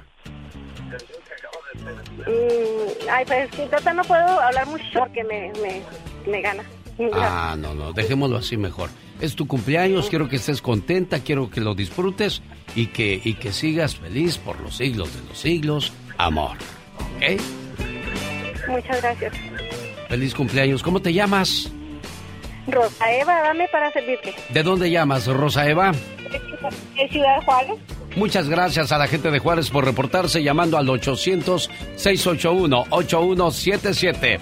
Hola, ¿qué tal? Buenos días, ¿con quién hablo? Hola, con Lidia. ¿De dónde llamas, Lidia? De North Hollywood. Se está acabando la promoción del Disneyland Resort y te voy a registrar, Lidia, ¿eh? Ay, ok. Quédate en la línea, preciosa. Hola, buenos días, ¿con quién hablo? Marcial Laguna. ¿De dónde llama Marcial Lagunas? Desde que si no me hacer la dos. Eres la 2, pero te voy a registrar. Como ya se está acabando la promoción, voy a registrar a las tres llamadas. ¿Qué te parece? Gracias, Lucas. Gracias a ti, preciosa. Eres la número 2. Hola, ¿qué tal? Buenos días. ¿Con quién habló? Buenos días, Alex. Hola, buenos días. ¿Quién habla? Carlos de Bakersfield. Carlos de Bakersfield. También te registro para la promoción del Disneyland Resort. ¿Estás de acuerdo, Carlos? Muchas gracias, Alex. Intenté 150 veces y entré, gracias. Bueno, mira, el que persevera tarde o temprano alcanza, Carlos. Así es, así es. Muchas gracias, Alex. Gracias a ti y estás registrado. Una mujer debe ser dos cosas, quien ella quiera y lo que ella quiera. Esto, mujeres, mujeres poderosas, es de lo que habla el día de hoy Serena Medina. Buenos días. Y hoy les traigo la historia de una mujer, aparte de hermosa, muy trabajadora, eh, muy dedicada a lo que hace y bueno, pues eh, muy famosa. ¿Todavía también. vive? Todavía vive. Porque muchas veces le hacemos homenaje a la gente cuando ya se muere y eso es triste. Es triste, Porque me imagino, pues ya no sientes ninguna emoción, ningún sentimiento. Pero si estás en tu casa y de repente dicen, mamá, están hablando de ti Ay, en la claro. radio, mamá, están pasando de ti un homenaje en la tele, mamá, pusieron a una escuela tu nombre, papá, le pusieron a un parque tu nombre. O sea, esos son los homenajes que debemos de hacerle a aquellas personas sobresalientes en la vida y que son un ejemplo a seguir. Así es. Y bueno, pues el día de hoy esa es, eh, pues esa es la situación. Vamos a hablar y a honrar a una mujer que todavía vive. Pues imagínate, ojalá nos estuviera escuchando. ¿Quién es ella? Ella es Verónica Castro.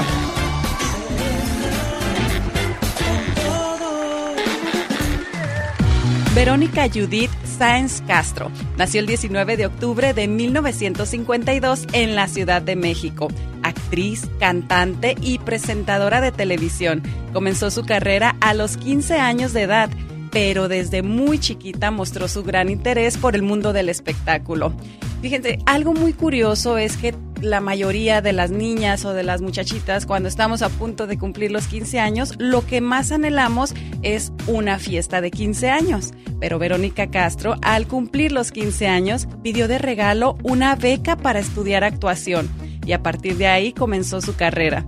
También tomó clases de locución y de baile. En el año de 1968 grabó su primera telenovela y en el 70 ganó el concurso del rostro del Heraldo de México. Mientras ella seguía cantando, bailando y también estu- estudiaba relaciones internacionales en la universidad. Y por si fuera poco, en la época de los 80s y 90s triunfó como presentadora de televisión. Sin duda una mujer muy poderosa y trabajadora, que con orgullo es de las mujeres más reconocidas en el mundo de las telenovelas a nivel internacional. Muy bien por la chaparrita de oro Verónica Castro, que una de sus frases es, Señor, te pido por esas personas que hoy mandé a la fregada, ayúdalos a que lleguen bien a su destino. Muy buena. Verónica Castro, ¿sabías que ella salió con Chabelo en familia? Sí, salió ¿O sí con lo Chabelo. dijiste? No, no lo dije, pero sí, sí lo, Sí. lo sé. Ahí era la, la que ayudaba con la catafixia y esas cosas. Yo recuerdo de Pero mala noche. Ah, no, sí, también grabó noche". discos. No. Es que antes las artistas, bueno, hasta el día de hoy lo siguen haciendo. Ninel Conde sale de novelas y canta. Y canta, Eh, bailan. ¿quién, quién otra más? Maribel Guardia sale en novelas Sí. y canta. Pues le sí, hacen a la lucha, no cantan, no, no cantan, pero le hacen a la lucha. Bueno, lo que intentan. lo, lo que pasa es que cuando tú las ves en la tele, la mayoría de las artistas ganan dinero en sus presentaciones en vivo. claro. Porque la televisión no paga mucho. Y yo lo descubrí con Luis de Alba y Teo González cuando estaban conmigo en el estudio, que los iba a entrevistar juntos en San José, California, en el año 2008. Dijo este Teo González, ¿qué onda, mi Luisito? Nada, aquí, aquí, ya sabes cómo, cómo ¿Cómo hablan. Dijo, oye, hay que juntarnos para hacerle una fiesta a, a Jorge Ortiz de Pinedo. Dijo, ah, sí, estaría bien, fíjate. Y les dije, oye, ¿y por qué le van a hacer fiesta? Dice, pues es el cuate que nos da chamba en... eh, había un show de cómicos en aquellos días. Ok. Y le digo, ¿y cuánto les pagan? Dijo, no, no nos pagan nada, pero pues nos sirve Pero para exhibirnos. Y después ya nos llaman para trabajar. Entonces, Guau, mira. entonces no les pagan nada a la gente que sale en la tele hasta que van a las presentaciones. Por eso Claro, yo voy ya- a todos los bailes. Oye, bueno, yo quiero darles un consejo a mis amigas o algo que podemos aprender de, de Verónica Castro, de esta señorona. Es que así como ella, yo sé que todas de repente creemos que no podemos. ¿Por qué? Porque tenemos hijos, trabajamos, estudiamos y a veces se nos hace muy complicado. Pero amigas, así como ella lo hizo, todo se puede y todo esfuerzo tiene su recompensa. Oye, Laura, hazme un favor, registra a las dos primeras llamadas que están en espera, ya llevan rato. Carlos Ochoa, yo ya lo registré de este lado, ¿eh? Bueno, pues a propósito de cosas hermosas y poderosas, viene la sección de Omar Fierros, pero antes... Si quieres saber historias sobre más mujeres poderosas, sígame. Soy Serena Medina. Omar, Omar Cierros. En acción. En acción. Fíjese que hay actores que han hecho cosas maravillosas porque cuando están de moda y juntan dinerito, se compran restaurantes, ponen su nightclub o hacen inversiones inteligentes, compran terrenos Y eso hacen algunos deportistas y lo sabremos a continuación. Ay, tú tienes un podcast. Ay, sí, Serena con todo. Vayan a escucharme en Spotify. Ahí está Serena con todo o en anchor.com. Y sabes qué, quédate ahorita registrando a las personas para que vayan a ver a Pedro Fernández y Natalia Jiménez. Ay, porque allá vamos a estar el 20 de mayo en el Microsoft Theater de Los, De Los Ángeles, Ángeles. California. Ahí está la invitación. Omar Fierros, cuéntanos, yo sé que Jorge Campos puso una tortería. Guiñac es dueño de esto en Monterrey, Nuevo León, México. ¿Qué han hecho otros deportistas? Lo sabremos a continuación. La leyenda cuenta que aquí en el DF se inventó la torta cubana y la suiza. Mm, Pero ¿dónde exactamente se formó este invento? Pues nada más y nada menos que en Tortas Don Polo, el negocio familiar de Memo Ochoa. A los 10 años Memo Ochoa y su familia dejaron Guadalajara para instalarse en la Ciudad de México. Memo de vez en cuando ayudaba en el negocio familiar de tortas, cual se ubica en la esquina de Avenida Coyoacán y Félix Cuevas. Entonces empezaron aquí en la esquina y luego ya se vinieron a ese lugar. Aquí en ese lugar, sí, en un pequeño espacio que tenemos todavía como recuerdo. Estas son las famosas tortas del papá de Memo Ochoa. Memo Ochoa, portero nacional mexicano, eh, bueno, portero de las Águilas del América, un referente sin duda en nuestra portería del fútbol nacional. Se dice que don Leopoldo Don Polo, el tío de Memo, fue el inventor de la torta cubana y el papá de Memo el de la torta suiza. Pudimos investigar que la torta favorita de Memo Ochoa es esta que tengo de este lado, que es una torta suiza. Me comentaban que está hecha de los tres quesos que manejan aquí en este lugar, que es quesillo, queso manchego me parece, y pues bueno, otro queso. Y estas tortas tienen un tema muy particular. Cabe señalar que fue gracias a este negocio que el arquero pudo iniciar su carrera como guardameta de las águilas. Pues parte de los ingresos que se generaban iban a los entrenamientos que tenía en las inferiores. El remate Ochoa. Ochoa. Haciendo una gran atacada Memo Ochoa. El negocio hoy cuenta con tres locaciones en el DF y es considerado como uno de los más exitosos con más de 60 años en el mercado. ¿Qué tipo de clientela es la que los visita, don Memo? Todavía ya tenemos gente que viene con, señores que de niños los traían.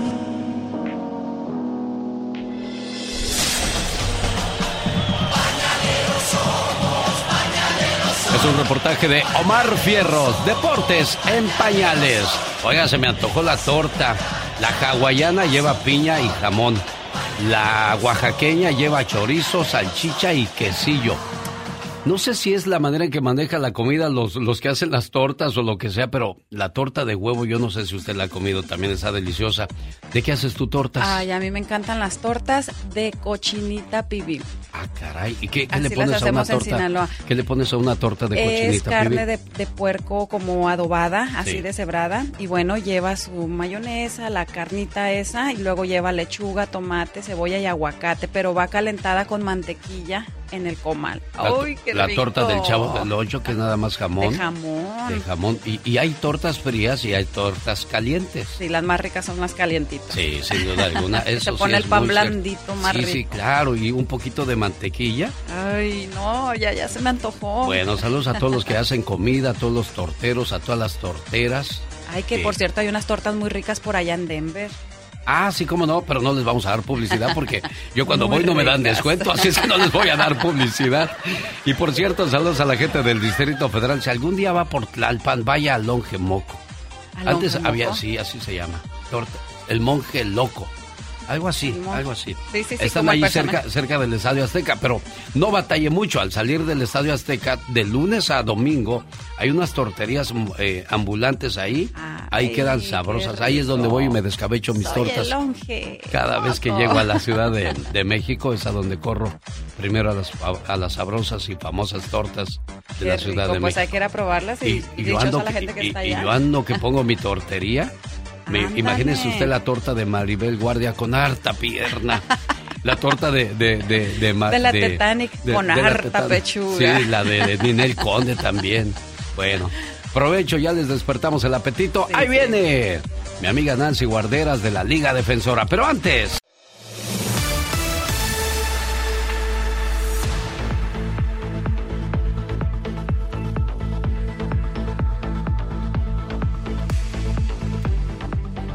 Es jueves y es momento de hablar de cuestiones de inmigración. Y tenemos que traer a alguien que sabe de verdad en esta materia. De la Liga Defensora, señoras y señores, la abogada Nancy Guarderas. Abogada, buenos días, ¿cómo está usted? ¿Qué tal? Buenos días. Estoy muy bien, aquí lista para informar a nuestra comunidad. Perfecto, abogada Nancy Guarderas. Como siempre, cada jueves traemos un tema interesante. El día de hoy vamos a hablar acerca de de que esta semana empezaron a frenar muchas deportaciones y con el acuerdo de ICE, ¿quiénes se pueden beneficiar con esta ley, abogada? Claro, esta semana buenas noticias porque habíamos anunciado hace como un mes que iban a hacer esto, pero hasta que lo vemos, ¿verdad? Con nuestros ojos, eso es lo que nos trae la felicidad porque esta semana estuvimos en corte y los fiscales de ICE estaban de acuerdo con lo que nosotros estábamos pidiendo. ¿Qué estamos pidiendo? Cerrar muchos de estos casos donde las personas están en la corte de deportación. Estamos eliminando ese riesgo de deportación y supuestamente van a cerrar casi 700 mil casos de los 1.7 millones que están en la corte de deportación. Esto va a eliminar el riesgo de esa deportación y a quienes, quienes califican. Más que todo, lo que ellos están diciendo es que si usted no es una amenaza a la seguridad nacional, eso es como un terrorista doméstico, o si no es una, eh, una amenaza a la seguridad pública, eso es alguien que, por ejemplo, si son de pandillas, usted es un riesgo, no les va a cerrar el caso. Si usted tiene ah, condenas penales serias, Ah, tampoco van a querer cerrar el caso. Pero al mismo tiempo, si esas condenas ocurrieron hace años, podemos ah, presentar factores positivos como rehabilitación, por ejemplo, y que no ha pasado mucho tiempo, todavía podemos argumentar y cerrar su caso. Y número tres, si usted es una amenaza a la seguridad fronteriza, quienes incluyen aquí, si los agarraron en la frontera o después de entrar de noviembre 1, 2020 al presente, esos eh, son casos que posiblemente no van a querer cerrar, pero Ah, esto es algo grandísimo. Son, van a afectar a muchas familias y cerrar los casos. Podemos terminar el caso por completo, cerrarlo, ya no tener que regresar. Podemos cerrar administrativamente, eso es temporalmente parar el proceso mientras que siguen recibiendo algún beneficio. Las personas que tienen apelaciones también, a veces podemos eh, cerrar esa apelación y regresar a la corte y reabrir casos que ya tienen deportación. Hay muchas opciones aquí. Obviamente, hablen con un abogado inmediatamente para aprovechar y que ustedes puedan cerrar ese, esa amenaza de una deportación. Muy bien, bueno, si tiene usted alguna pregunta, alguna duda con esta nueva ley, puede llamarnos ahora mismo al 1877-354-3646 o cualquier cuestión con inmigración. La abogada Nancy Guarderas, lista para responder a sus preguntas la mañana de este jueves, 28 de abril. Gracias, abogada, no se vaya. Al otro lado del... Francisco tiene pregunta para la abogada Nancy Guarderas de la Liga Defensora. Hola, Francisco, ¿cómo estás? Ah, muy buenas, muy, buenos días, genio, muy buenas, abogada. Ah, estoy un poco nervioso, la verdad, es mi primera vez que hablo a la radio y estoy un poco nervioso. No te preocupes, estás entre amigos, Francisco. ¿O me equivoco, abogada? No, somos amigos y listos para informar. ¿Cuál es su pregunta, Francisco? Sí, mira, mi pregunta es, estado, yo entré en el, en el 2000, llegué aquí y una, a mi hermana es ciudadana americana y nos, nos pidió a cuatro hermanos. Entonces, este, parece que nosotros tenemos, bueno, no, no realmente parece, tenemos la, en la 245 y, y eh, en estos días he estado a, chequeando la, la fecha de prioridad, parece que es el, la tenemos el día Ah, perdón, la fecha es 15 de, abril del 2001 Entonces, Ah. este, precisamente en este mismo año también mi hijo cumple 21 años.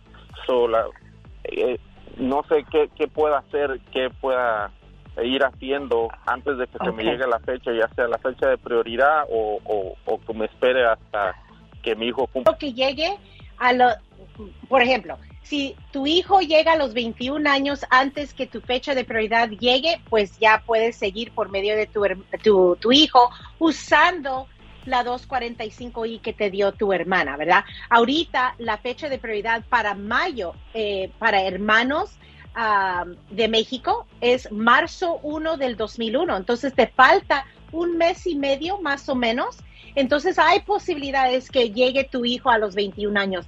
Cualquiera de las dos maneras, lo ideal es que logres evidencia que estuviste aquí en el país el día diciembre 21 del año 2000. Esa es la clave fecha para usar la 245i. Entonces, eso es lo que puedes hacer mientras que llega esa fecha o que cumpla tu hijo los 21 años. Bueno, ahí está la sugerencia de la abogada Nancy Guarderas. José, buenos días, le, pre- le escucha la abogada. Este, mire, mi pregunta es, yo tengo años que me acusaron falsamente, bueno, estuve casado y mi ex y con el que andaba me acusaron y siempre me estaba él acusando de algo, pero nunca yo se los probaba a la policía donde estaba y todo, hasta que se pusieron de acuerdo, para hacerlo más cortito, me acusó de una felonía que supuestamente yo lo había cortado con abajo, lo que sea, pero nunca me dieron la oportunidad de demostrarles que yo era inocente. Simplemente nomás porque aquí el del defensor público y el juez se pusieron de acuerdo, me decían, danos, danos tu casa y te sacamos de esto. Dije, pero ¿cómo es guardar mi casa si la casa es de mis hijas? Es donde están ellas, ¿cómo es guardar mi casa? Bueno, el último me detuvieron en la cárcel, llegó migración, me deportaron, mi residencia, todo. Cuando yo estaba ahí en el paso, le dije a la a la juez, si me estás tratando mal, encarcelando injustamente, si es por la residencia, aquí está la residencia, aquí está mi seguro social, aquí está la licencia. La, la juez esa me lo regresó, me dijo, si tú me demuestras que eres- no eres la persona esa, yo te regreso todo para atrás, pero me dio mi residencia para atrás todo. Ahora tengo la deportación. Yo me vine para pelearles el caso, les gané el caso a la federal y al estado. Ya no Ah. tengo la felonía, pero sí tengo la deportación. ¿Qué puedo hacer? Ok, allí es una situación perfecta en el, en el sentido que si la deportación era por el delito, entonces ahora enseñando que ese delito ya no existe, hay posibilidad, especialmente lo que hablé hoy, es que los fiscales de ICE se están poniendo de acuerdo de lo que nosotros estamos pidiendo en estos momentos. Podemos reabrir casos de deportación previas. Ahora, no todos van a calificar, pero no le puedo decir exactamente si sí o no hasta después de pedir el expediente completo, hacer un análisis legal y después determinar cuáles pasos podemos tomar. Claro. Sabe, abogada, creo que el caso de Joe va a tener que tomar más tiempo. Le voy a mandar su teléfono y el de Pedro de Bakersfield, que también quieren hablar con usted. Por cuestión de tiempo, esto se nos acabó, pero hay un teléfono donde contactarle, abogada. Claro que sí, para esas consultas completamente gratis, 800-333-3676. 800-333-3676. La Liga Defensora. Gracias, Jorge abogada. Lozano H. En acción, en acción. Jorge Lozano H. La primera cita. ¿Funcionó o no funcionó? ¿Cómo se enamoraron? De eso habla en su sección de... El momento. Aviéntate, Mi Jorge. Querido, querido Lucas, amigo, es cierto, fíjate, cuánta gente que nos está escuchando el día de hoy dice, yo di el primer paso con mi pareja, yo le saqué plática primero, yo la busqué o yo lo busqué, si viera lo importante que es dar el primer paso, oiga, se ha preguntado qué hubiera pasado si usted no se hubiera acercado a su pareja, dónde hubiera, a dónde hubiera ido su vida si usted no hubiera dicho esas cuatro palabras que dijo, hey, ¿cómo te llamas? Todo hubiera sido completamente diferente y es que los primeros pasos generalmente, y fíjese, esto es en nuestras generaciones machistas que han sido heredadas de generación tras generación, antes se pensaba que el hombre era el único que podía dar el primer paso. Pero en pleno siglo XXI, ¿cuántas mujeres me están escuchando el día de hoy que han dicho, yo lo agregué a Facebook primero, yo le di like a sus fotos primero, yo le dije que saliéramos primero. Oiga, hay tantas mujeres que dan el primer paso y les sale de forma exitosa.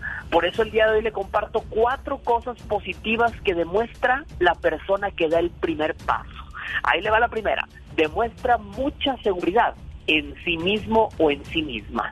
Nada es más atractivo que una persona segura de sí misma, porque eso es justo lo que todos queremos, seguridad. Yo siempre le he dicho sobre todo a las mujeres, mamacita, confianza. La que tiene confianza se come lo que se le antoja, no nada más lo que le alcanza. Número dos, no le importa el rechazo. Fíjese, el ser humano por naturaleza le tiene un miedo al rechazo. La clave es no tener miedo al, al triunfo, al éxito. Recuerde, el no ya lo tiene.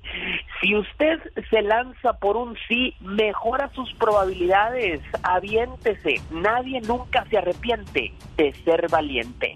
Número tres, refleja que es una persona que ama los retos y los desafíos. La vida hay que sazonarla, hay que aderezarle, hay que darle ese toquecito picante de aventura, de retos, de desafíos.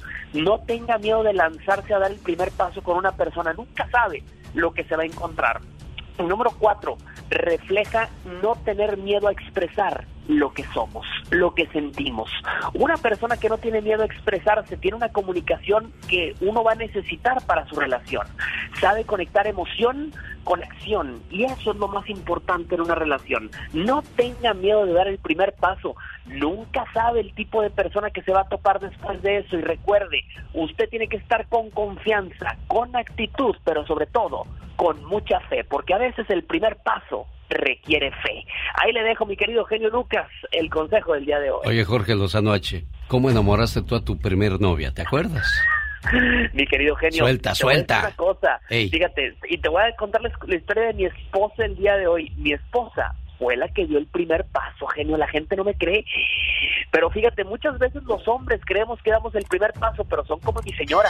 Ya me tenía puesto el ojo, ya me tenía checadito, genio. Y hay muchas que donde ponen el ojo, ponen la bala. Que dijo, lo quiero y me lo llevo, así de fácil. me lo voy a dar para llevar, así me dijo aquella. Me invitó a comer diciendo que era una comida de trabajo para pedirme un consejo. No, genio, ya nos la sabemos esa. Bueno, yo nada más le dije, entonces te vi y todas las canciones de amor tuvieron sentido. ¡Vámonos! Jorge Lozano H, si quiere vivir sano, escucha a Jorge Lozano. Buen día, Jorge. Abrazo, amigo. Bye, bye. En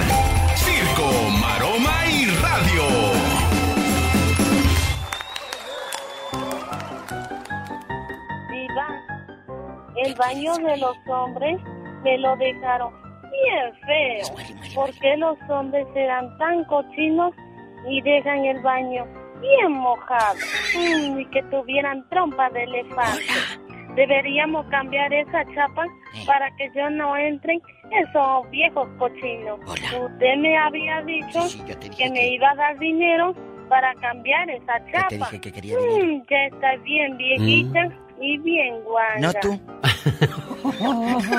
No diga eso, Diva de Chicos, México. pero es cierto, muchos que ya hombres sí todo son se volvió muy machetones. sensible en esta vida, Diva de México. Machetones. Ah, sí, es y de eso cierto. precisamente me preguntan mucho del señor Jaime Piña y les voy a decir por qué en un live. Vete porque aquí me comprometo ya. No, no, no, Ay, vete a lavar ya, cola. ya, ya me voy a retirar, yo ya me voy a ir a un asilo ahí me voy a meter ya para no ofender a nadie. Oiga, ya. deberíamos hacer lo que Laura León. ¿Qué hace Laura León, que Diva de hacer un asilo, pero como hotel, de lujo. Entonces, dice, para estar todas ahí, dice, como en un hotel. Sí. Bien padre. Es, en Tabasco lo quiere hacer. Estaría padrísimo tener tu, tu, tu hotel, bueno, tu cuarto, y convivir con otros señores de la edad de oro, en chiquillos, y sentir que andamos siempre de viaje, Alex. Siempre, ¿verdad, Diva de Y México? luego Estuviera bajar bonito al restaurante y agarrar de la vitrina este pastel y este y este. Claro, si no estás hasta el tope de diabetes, si no, pues ni modo. Sí, qué feo llegar a cierta edad con tantas enfermedades. Ayer, Cuídense. ayer hice una, una transmisión en vivo porque quería promover los eventos. Sí.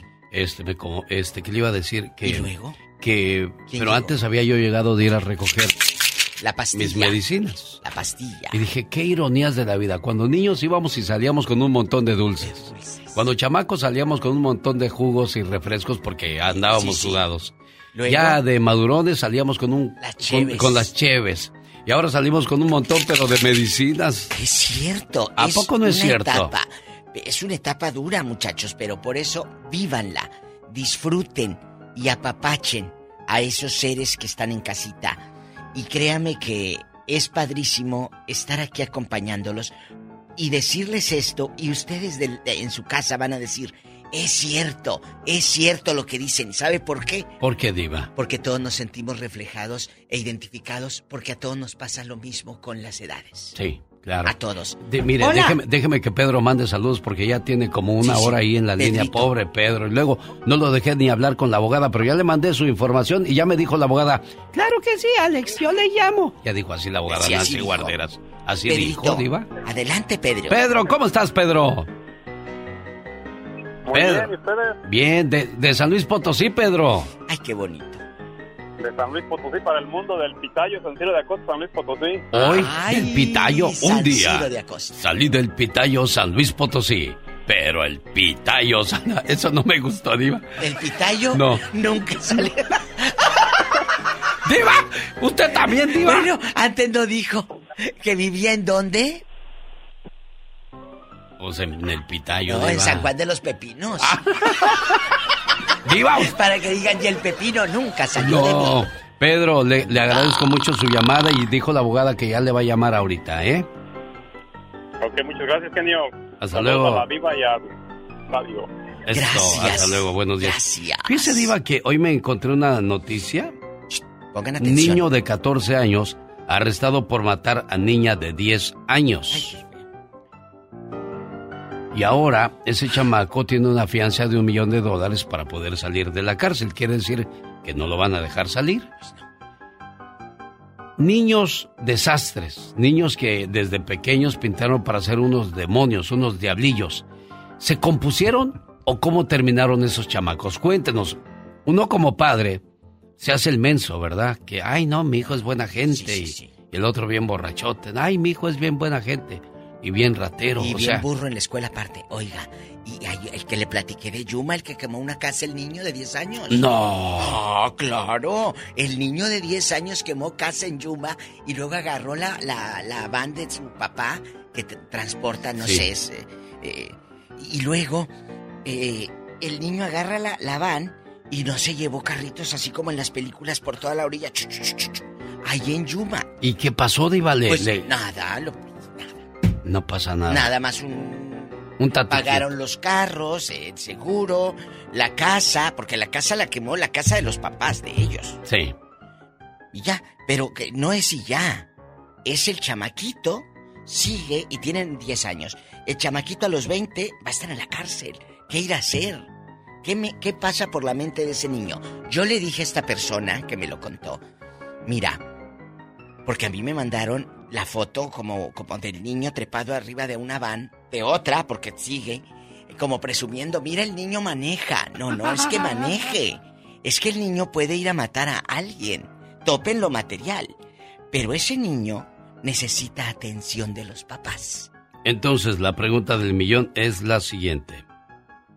¿Se compusieron o seguirán igual? Ah, siguen igual. ahí andan.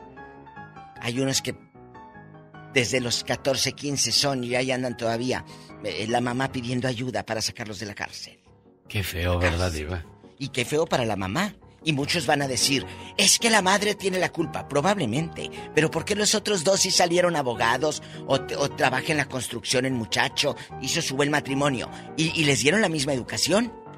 ¿Y por qué los otros dos salieron buenos y este salió maleado? Esa es la pregunta del millón y eso lo sabremos más adelante con... Ay, ¿Qué pasó? ayúdame, que ahí está un viejo diciéndome de cosas. Que se espere, que se espere. Ha de ser el moreño hablando con Gil pidiéndole canciones. Y ahí anda pidiéndole puras de Beatriz Adriana. Yo sé, En fan. pues, son- son de las buenas. de Claro, las la basurita, el cofrecito. Un beso a mi amiga Beatriz Adriana. Los Tigres del Norte. Hey, ¿qué tal si eres tú? ¿Qué pachuca, Pecas? Ayer venía caminando don Simón muy triste por la calle. Ay, ¿de veras? ¿Por qué, ¿Qué Pequitas? tiene don Simón? Nada, hijo, estoy en la miseria. Por unos malos negocios me quedé sin dinero, sin mujer, sin casa. ¿Y qué va a hacer don Simón? No tengo ni la menor idea, chamaco. Tendré que dormir en esta banca de este parque. Ah, bueno, déjeme le ayudo, don Simón. ¿Qué? ¿Vas a hablar con tus papás para que viva yo en tu casa? No, le voy a limpiar la banca para que te limpia. Mujeres deslumbrantes. De eso trata la tóxica hoy con Michelle Rivera. Y es que se derivó de una plática sobre la actitud de las mujeres entre 28 y 35 años. ¿Por qué? Porque ni estás ya tan jovencita y ni estás tampoco tan grande. Pero este rango de edad le permite a la mujer desenvolverse económicamente, laboralmente, físicamente y mentalmente. Entonces la pregunta que lanzaron ahí fue, ¿Qué tema es más importante e interesante para una mujer de entre 28 y 35 años? ¿Ser una mujer de élite o ser una mujer deslumbrante? Yo creo, querido Alex Auditorio, que ninguna de las dos. Ambos son objetivos banales, intrascendentes, y una vez que envejezcas, va a valer cohete, como decimos en México, valdrán un huevo, es decir, nada. Lo importante es que seas tú misma con tu propio criterio, tus propios valores, tus propias ideas, tus propios conceptos, tu propio objetivo y tu propio camino en la vida. Más que nada, debes ser auténtica, única e interesante, todo lo cual te hará atractiva para toda la vida. Mientras las élite y las deslumbrantes envejecen y pierden todo ante la próxima generación joven que se viene y que siempre vendrá. Yo prefiero ser una mujer deslumbrante por lo que pienso, por lo que hago, que ser una mujer deslumbrante que a los 40 será una mujer deslumbrante, haciendo el ridículo, aparentando ser una mujer joven. ¿Cómo ves, Alex? O sea que no sea llamarada de petate. Y es que es triste ver cómo hoy día las mujeres llenan sus, su cuerpo hueco con, con silicón y otras cosas cuando deberían de prepararse mejor con otras cuestiones porque eso no va a durar toda la vida. a, veces, a veces la belleza física, a veces también tener ojos lindos y una nariz linda y una boca atractiva, radican en una mujer que tiene también paz interior. Se nota mucho. Cuando tienes paz interior, libertad, estás contenta de todos los ámbitos sexualmente, se nota y te ves guapa y la gente te lo dice.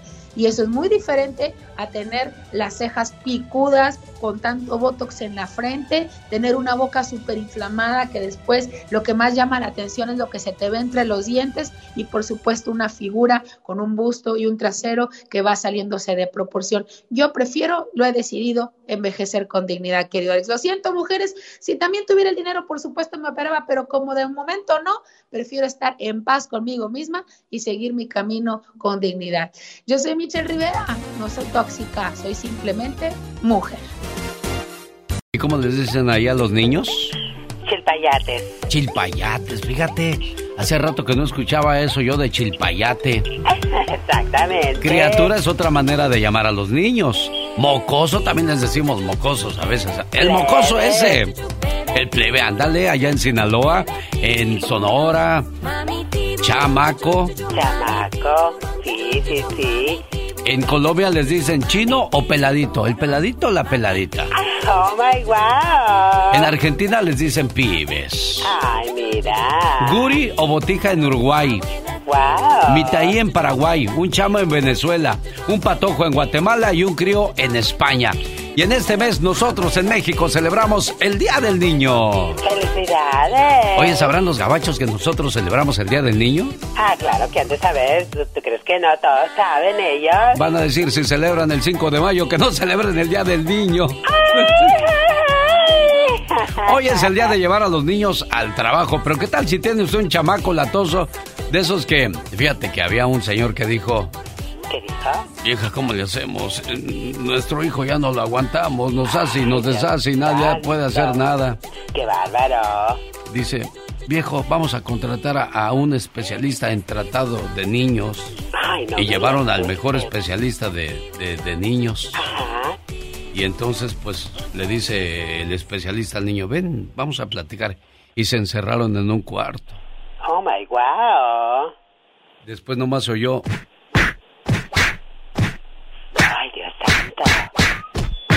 va saliendo el especialista de... Ya, ya, no tantos. Va saliendo el especialista de niños del cuarto y dice, señores, no hay remedio, mejor cámbiense de casa y déjenlo aquí. Es que hay chamacos tan desastrosos. Oiga, ¿usted, sus pibes, sus niños, sus chamacos, sus chilpayates son tranquilos o demasiado desordenados? Mi estimado genio y amigos, ¿cómo están? Muy buenos días. Hoy se celebra el día de llevar a su hijo o a su hija al trabajo. Pésimo que haya caído en un día escolar porque no creo que muchos padres de familia saquen a sus chamacos de la escuela para llevárselos al trabajo donde se van a aburrir. Bueno, en muchos casos, ¿no? Hay trabajos que son muy divertidos, como el que hacemos nosotros en la radio. De hecho, me estaba acordando de una anécdota que me platicó un colega locutor sobre eso precisamente cuando llevó a su hijo a la estación de radio.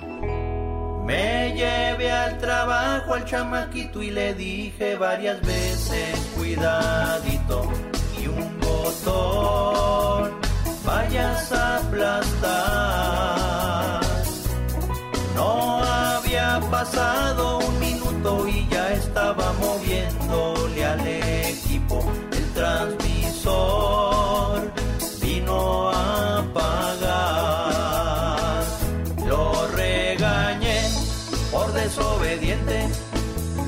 su cara fruncía, pues sacó del aire la estación.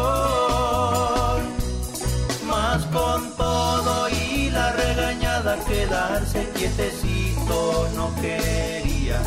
Lo mandé de regreso al cantón. A su papá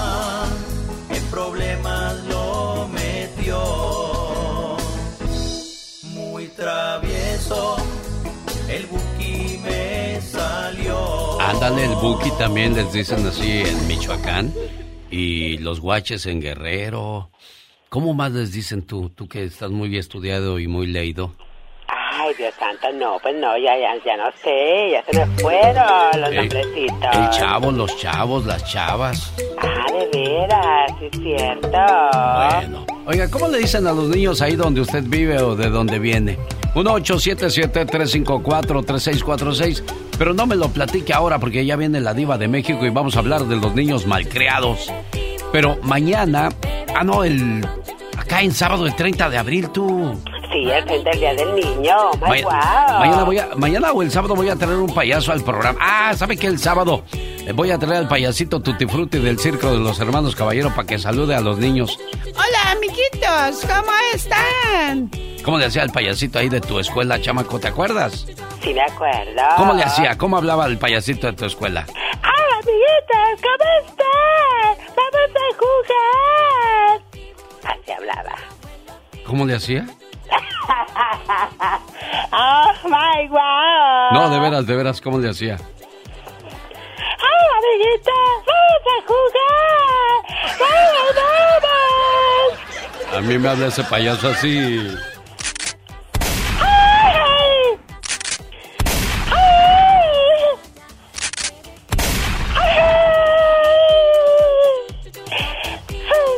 Un saludo a la- al papá de Jocelyn. Dice, nosotros les decimos morros. Por cierto, Jocelyn acaba de grabar una canción.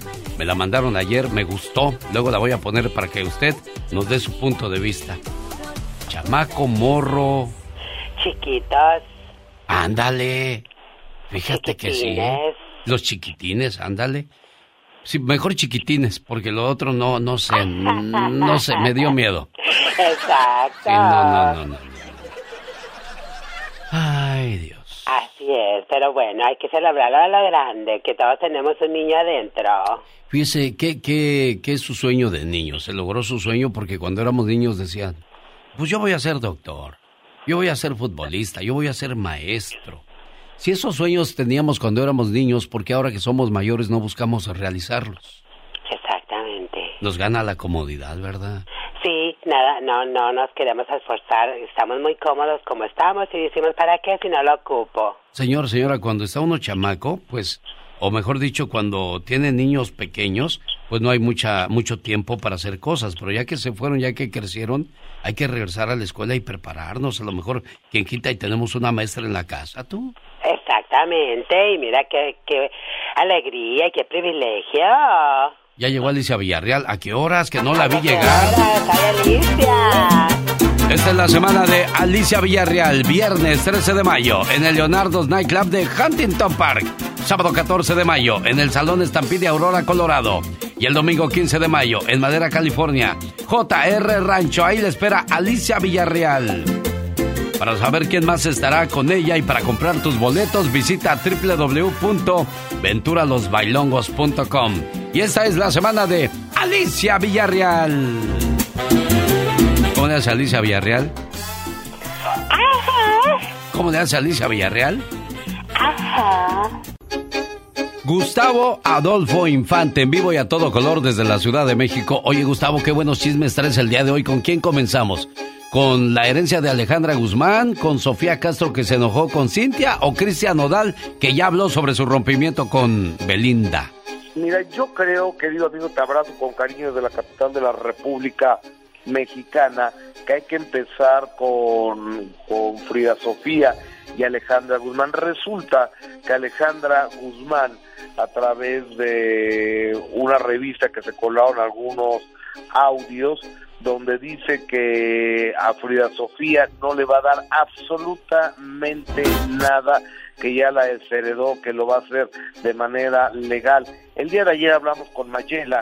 ¿Quién es Mayela? La mamá de este niño de Apolo, de este bebé Apolo, y la esposa de Luis Enrique Guzmán, que entiendo que están separándose ya y sobre que le va a dejar todo a su hijo Alejandra Guzmán. Mayela, esto es lo que nos dice en exclusiva del show del genio Lucas. No, son cosas que no, nunca lo hablo conmigo, pero no tengo ninguna opinión al respecto sobre eso. No, no tiene nada que ver con lo que estábamos hablando. O sea, yo, yo, yo nada más quiero defender mi nombre sobre el tema de las enfermeras. No, o sea, no tengo ni la menor idea y, y ya. Bueno, ahí está lo que dice en la situación de, de la herencia o de la desheredada. Te cuento las enfermeras, porque una enfermera de Silvia Pinal es la que participó en una extorsión a la señora y abrió eh, el cuarto de doña Silvia Pinal y entregó joyas. Entonces luego salió Laura Zapata diciendo, es que son las enfermeras que contrató Silvia Pinal porque Mayela es la responsable echándole la culpa a esta muchacha. Entonces Mayela dice, a ver, a ver, a ver, momentito, yo no tengo nada que ver con esto. Es mi prima la que tiene la agencia, pero yo yo qué, qué responsabilidad tengo, pero la cosa es que está que arde la, el asunto entre eh, Alejandra Guzmán, Frida, Sofía y bueno, también Enrique Guzmán y también doña Silvia Pinar, ya es un chismerío este que pa' qué te cuento amigo. Oye, y, cambiando de, de, tema, querido genio, fíjate que hace unos días en una entrevista eh, aparece eh, Cintia diciendo que ella había visto a su amiga Angélica Rivera, ex esposa de el expresidente de la República Enrique Peña Nieto, llorar por las infidelidades y todo lo que Peña Nieto le hizo eh, y que iba a hacer una bioserie para contar todas las atrocidades que le había hecho el expresidente y sale su hija Sofía Castro, que también es actriz, a defender a su mamá y lo hace así. La verdad me dio mucho coraje porque a ver, adoro a Cintia, lo voy a decir, no, no quiero que mañana la nota sea de Sofía Castro remata contra Cintia No, no, no, no es así, no es así. Simplemente estoy diciendo que sí, a mí me incomodó como hija porque yo no hablo de la vida de mi mamá. Yo no hablo de sus cosas, de su proyecto. Yo no sé si mi mamá quiera o no quiera contar su historia, que, cómo lo quiera decir, si quiera regresar con una serie, con una película, con un documental. No lo sé, no lo sé. Y si lo supiera, la verdad no lo diría. Bueno. No lo diría, dice, porque ella sí le guarda respeto a su mamá. ¿Qué situaciones de la vida y el espectáculo de lo que se ve y de lo que se entera uno, Gustavo Adolfo Infante? Totalmente, amigo querido. Oye, y vamos a dar vuelta a la información. Sabes que Belinda está en España haciendo una serie para Netflix, creo que es la segunda parte de esta serie y que recientemente, bueno, hace unos meses, terminó con este muchacho que es el neo ídolo de la música regional mexicana, que es Cristian Nodal. Y Cristian Nodal así habla por primera vez de su truene con Belinda. te lo comparto de lo más profundo y lo más que puedo hablar es que eh, viví una etapa preciosa, muy, muy preciosa, viví momentos muy bonitos, creo que como pareja vivimos momentos muy bonitos, momentos malos como todo. Eh, al final yo sí lo, lo único que no, no, nunca quise era como que alguien fuera el culpable, ¿me entiendes? Ahí está entonces la declaración de Cristian Nodal de que pues ya, ya lo superó, ya se acabó. Hay que seguir adelante, Gustavo Adolfo Infante, porque muchos se quedan en ese capítulo, ¿no? A otra cosa mariposa, yo creo que ya lo conocía el José, el maestro José José. Ya lo pasado, pasado. Mejor la chiflamos, ¿no? Gustavo Adolfo Infante. Un abrazo. Buen día, amigo. Una buena alternativa a tus mañanas. El genio Lucas. Oye, Alfredo, ¿de qué murió tu sobrino? Pues, ah, pues no sabemos bien, pero primero le dio como un derrame cerebral y estuvo como un año, dos meses. ¿Cuántos años tenía tu sobrino? ¿Alfredo? Bueno, parece que va en mala área para, para los teléfonos celulares. Vamos a llamarle a Obdulia Sedano, que nos pidió llamada a su hermano para mandarle palabras de consuelo en un momento tan difícil, el de ver morir a un hijo. Con el genio Lucas, los hombres también lloran. Llórale, Esteban, llórale. Es la única manera en que vas a poder desahogar tu alma y... Sí, Alex, a, a Pedri, sí lo sientes, como no, pero como te digo, no, no se compara, no es lo mismo. Escúchalo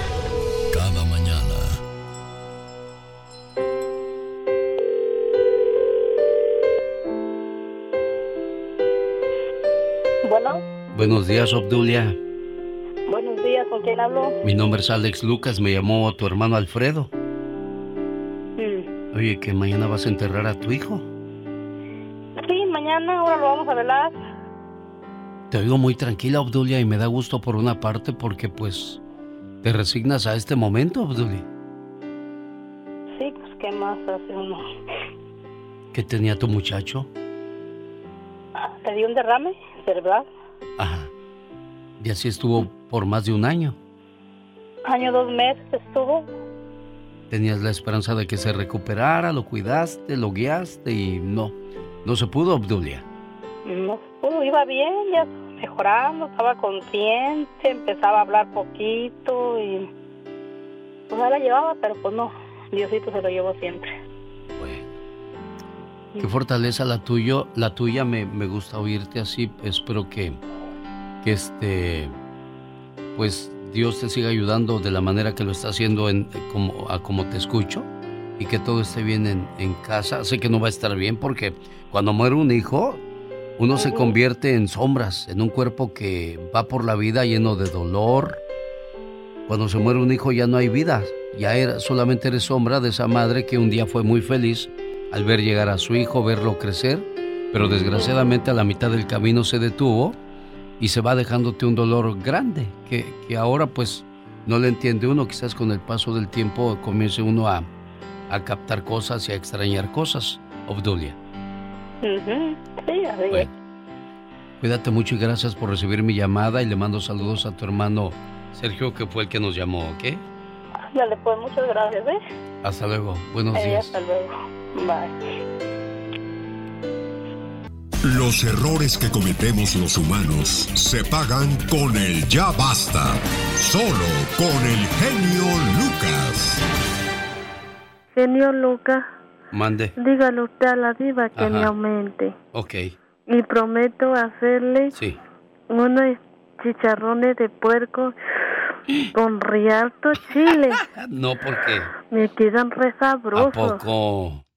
Ahí viene, ahí viene, la- ahí viene la patrona. Ahorita, ahorita le digo tú. Buenos días, Diva de México. Hola, vete, vete, vete. Qué trabajadora es su muchacha, Ay, sí, su ¿verdad? niña, su mucama, su, Sí, sí, sí, su doncella. Mi doncella Polis, quedó. Es bien trabajadora, ¿eh, Diva? Yo ahorita me- la estaba viendo yo, cómo corrió inmediatamente a atender qué las me dices líneas. eso? Ah, Es que yo creo que ella se merece un aumento de sueldo. Claro. con mucho gusto, se lo, lo vamos a aumentar. Le vamos a aumentar.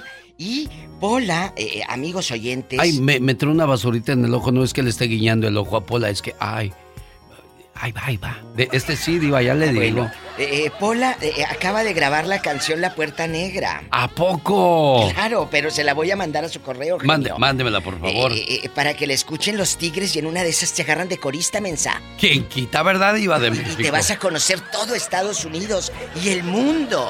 Y el mundo. Fíjese que los Tigres del Norte van a Colombia, van a Argentina, van a. España. ¿Hoy, Pola? Van a, a ir a muchas partes. A ver, cántale bonito, niña. ¿Hoy? Échale, La échale. puerta negra sale sobrando Qué bonita. Échale. y remachada la puerta negra. Don Jorge, si nos está escuchando, oiga nomás qué talento. Ay, dispense, Jorge. Porque tu padre no me... Porque tu padre no me hace caso y tiene miedo que yo te quiera. Ay, qué alineadita, qué bonita. Échale, Pola. Han de pensar que estando encerrada. Qué ¿Y bonito. ya? ¿Ah, ¿Ya? Aplausos. Muy bonito, muy bonito, Pola, de verdad. Pobrecita. Apréndete la Pola. Amigos, no hagan esos. Estudien para que no anden de cirqueros, por favor, como nosotros aquí. Por favor, estudien. Chamaco de 14 años irá a la cárcel de por vida. Mató a una niña de 10 años. Digo porque es lo mínimo que va a esperar ese chamaco, porque no, o será sentenciado a la pena de muerte, Diva. Violó y abusó de una niña de 10 años y luego la mató. Ay, genio. La noticia la, la- la dio esta mañana Pati Estrada en su sección. pero- pero y me es- quedé, me quedé yo pensando, Diva de México. 14 años. A los 14 años. En Wisconsin arrestan al niño de 14 años por la muerte de niña de 10 años.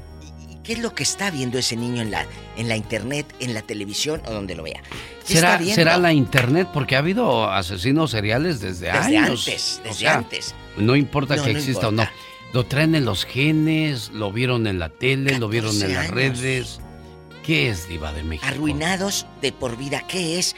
Eh, lamentablemente, eh, a lo mejor es muy trillado, pero es el diablo, genio. Hay chamacos que, que son unos diablo, demonios desde temprana edad, quemando, diciendo groserías, Ay, no. drogándose. Ah, yo he visto chamacos de 10, 11 años con la bolsa de cemento ahí, El puro tiner. bien mensos. El tiner y el 5000. ¿Los deja ciegos? A mí me habló alguien de Pues hay Chihuahua. mucha gente mensa que así se acaba que la vida. le- Se quedó ciego un, un huerco porque andaba con el tiner hasta el tope. Tengan cuidado. Ah, ¿eh? huerco, así también se les llama a los niños en México, Allá- huerco. allá en el norte, Es que hoy estábamos hablando norte. con la Catrina acerca de cómo les dicen a los chamacos en México, el huerco, el morro, Ah, el huerco. Allá el chilpayate. El chilpayate, el mocoso. El Y en mocoso. Oaxaca le dicen muchito.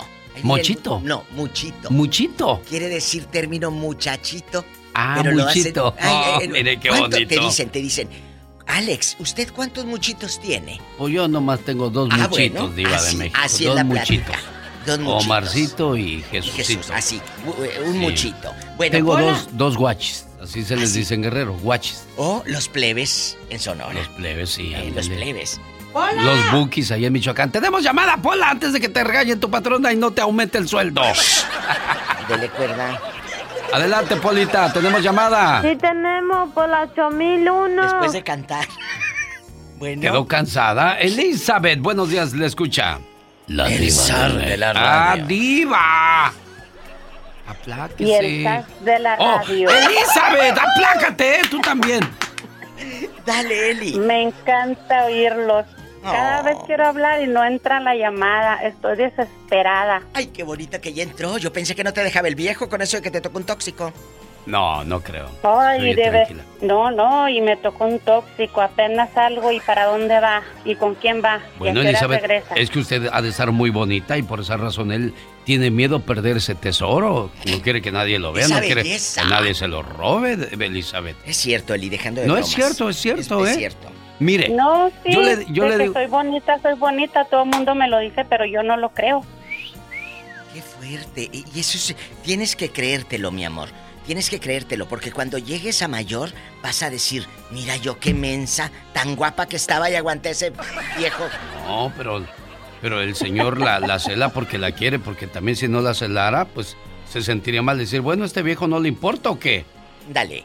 Oye, ah, eh, no. Eli. Sí, es el primero que me dice que yo soy su princesa. Ah, Ay, no, su Princess. Ay, le digo, le digo yo, ya no me diga princesa, más bien dígame cenicienta que ando aquí con el mandil en el quehacer de la casa. No, es que usted es mi princesa. Tamaña Ah, ok. panzota que tiene. ¡Hola! ¿Con quién estás hablando, Pola? Le dice a Eli que está panzona, no sea grosera. Bueno, Eli. Ah, no, no, sí es cierto, por la sí tengo mi pancita, pero así me quieren. Ándele. Culebra al piso. ¡Tras, tras, tras! Bueno, ya, bueno, ya, ya vámonos a poner serios. Ya, Elizabeth, por favor, de este platíquenos de sketch. los pingos que conoce. Pingos. Diablísimos. No, sí, este, yo sí tengo una amiga que ella tiene dos hijos y uno le salió tan buen hijo y el otro le salió muy vago, muy vago, se drogaba. Ahorita ya está mucho mejor.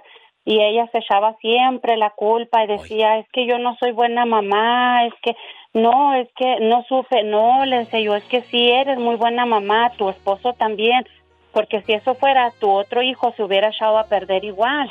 Oye, oye, Elizabeth, pero el niño desde, desde chiquillo era así o de repente se hizo por las malas amistades?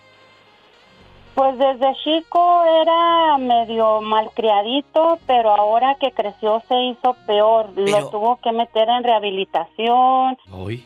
Eh, un día estaba apuntando a su papá con una pistola, ella le No. la pistola y sí. Dios Pero ahorita ya ya está mucho mucho mejor, estamos muy contentos porque él ya parece que ya dejó todo eso y va muy muy bien. Oye, Eli, pero tú cuando vas a su casa, ¿te le quedas viendo con miedo de que no vaya a sacar este eh, una piedra y me la aviente? Eh, eh, ¿cómo, ¿Cómo reaccionas ante un niño o un adolescente que sabes que es agresivo? ¿Cómo reaccionas tú? No. No los demás, tú. Fíjese que él no, él ya se apartó, ya vive, está rentando su propio apartamento, Ah, ya mire, vive ya. muy bien. Él es responsable, qué bueno. Nos da gusto escuchar historias así, ¿eh? De muchachos que salieron de ese tipo de situaciones. Pola, ahora, ahora que andas muy cantona, ¿tenemos llamada, Pola? Sí tenemos, por la 10.075. Víctor.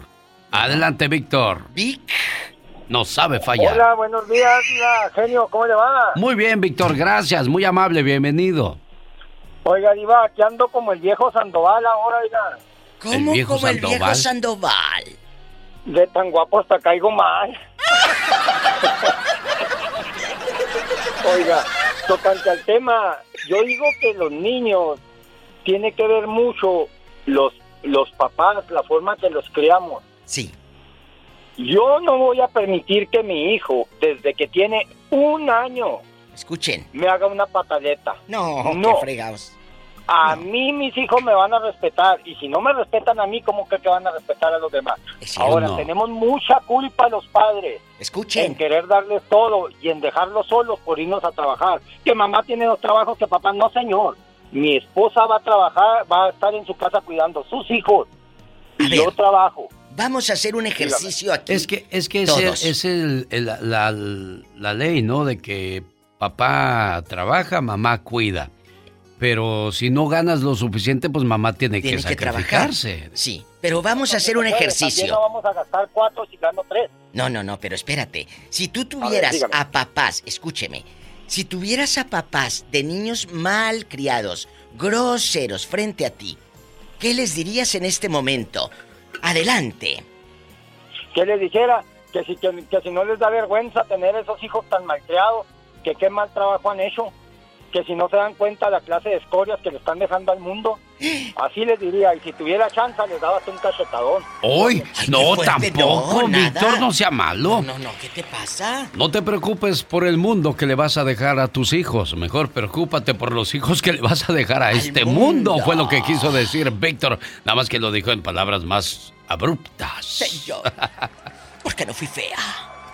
¿Tenemos llamadas polas? Sí, por el número rico, el 79. No te pegues tanto el micrófono, se oye como radio de los setentas. Juanita, buenos días. Bueno. Juanita, polas, llamadas. Polas, ay no, la Polas Nightclub. Hola, buenos días. ¿cómo Buenos días. Muy bien, Juanita, aquí. Me, me imaginé Polas Nightclub. Imagínate Polas Nightclub y una señora con un mandil así. Bueno, Juanis. Sí, bu- bueno, buenos días, ¿cómo están? Muy bien, gracias, Juanis. Bienvenida a la sección de La El Diva de de la radio. Ah, Cuen- Cuéntenos, ¿alguna vez ah, has conocido un niño malcriado? De esos que esconden los juguetes de tu hijo porque te los roban. o te lo rompe. Mira, Te lo yo, rompe. yo tengo, bueno, está de acuerdo el señor que habló anterior, que tienen que ver los papás. Este, yo tengo dos hijos, uno de 12 y uno de 17. La verdad son muy buenos hijos, muy estudiosos, muy respetuosos. Y pues sí, tiene, tiene que ver uno es, en eso, pero nosotros fuimos cinco mujeres y, y dos hombres y la más chiquita, híjole, era bien tremenda que hasta la tuvieron que meter a, a un centro de, ¿De reformatorio? porque era muy rebelde, muy rebelde, ¿verdad? Y este, no digo que, oh, mis papás tienen la culpa, no, simplemente que la niña pues salió así, pero la compusieron, mi vida, ahorita es una buena mamá, bien trabajadora y tiene tres hijos, y no. pues sí, tienen que ver los papás y lo que los, nos inculcan a uno desde, desde niños, y yo Sí, la la verdad estoy compusieron. bien orgullosa de mis hijos, Eso muy orgullosa de mis hijos. Ay, qué bonita. Oye, pero no, no, espérate, ahorita agarran monte. ¿Qué pasó con tu hermana? ¿Qué les hacía para que eh, la hayan mandado al reformatorio? Sí, hombre. Las- la, la rapaba, eh, les agarraba los vestidos y los rompía. ¿Qué hacía? Ay, Juanita. No, pues era muy rebelde, ella quería salir y pues mis papás siempre fueron bien estrictos con nosotros. Yo tenía 18 años y no me dejaban salir. Este, eh, siempre eran, entonces ella era rebelde, ella quería salir con sus amigas, ella quería salir, era una niña de 14 años. Entonces, pues ellos decidieron, no duró más que un año, tenía que durar dos años, pero mi papá no aguantó y la sacó al, a- en un año este del, Oh. del lugar. Pero no era una niña que se droga, simplemente ella era muy re- muy rebelde. mm, Muy Pues sí, rebelde pero, pero ellos. todos somos rebeldes y no por ser rebelde me van a meter a la, a la- al reformatorio. Algo más hizo Sí. Juanita. No la estés cubriendo, No, Juanita. Fue, fue todo, fue todo lo que hizo ella. Incluso, pues yo ya no estaba allá, yo ya me, yo estaba yo acá ya en California, pero Oh. este sí se juntaba con, con muchachitas que eh, yo no sé, yo no puedo hablar por ella, ¿verdad? Si a lo mejor si algún día estaba en drogas y eso, pero nunca nunca supe yo eso, pero sí sí la compusieron. Y mire, ahí está una niña o una mamá muy muy buena mamá, muy trabajadora. Es que la diva se la, se la figura como que estaba descompuesta. Ya la compusieron, ya puede salir a caminar. Tenemos llamada, niña. Pol- Diga, diva, diga, diva, diga, Así le dijo una amiga que tenía su hija, pues tenía eh, sus dientitos, los tenía malos. Sí. Y entonces, mi amiga, pues que no es muy, muy buena para hablar, y, y- y la llevó al dentista, le puso Sí. sus brackets, y luego me dice ahí en Monterrey, Ah. no, mira, ya me la compusieron. Le dije, no seas mala, ni que estuviera enderezado y pintura por los dientitos. ¡Tenemos llamada, niña Pola! Sí, tenemos por la 12.212. Digan eso. De Chicago se vinieron las llamadas. Comenzamos con Beto. Hola, Beto, le escuchan en esta sección. El zar de la radio. Bueno. ¡Diva! Y la, di- y la diva de México. A, a- a Beto, a usted le... Mande, ¿qué quieres? ¿Dinero? Quiero ir al mar. Yo quiero ver el mar. Oye, a ti te dicen, eh, a ti te dicen la pluma Vic. ¿Por qué, Diva de México? Porque él no sabe fallar. Óyeme, si no pregúntale a mi esposa. Ay, ¿cómo deja la tapa de los dubalines? ¿Cómo, Diva? A veces quiere decir que la tapa del baño. ¡Ay, cochino mugroso!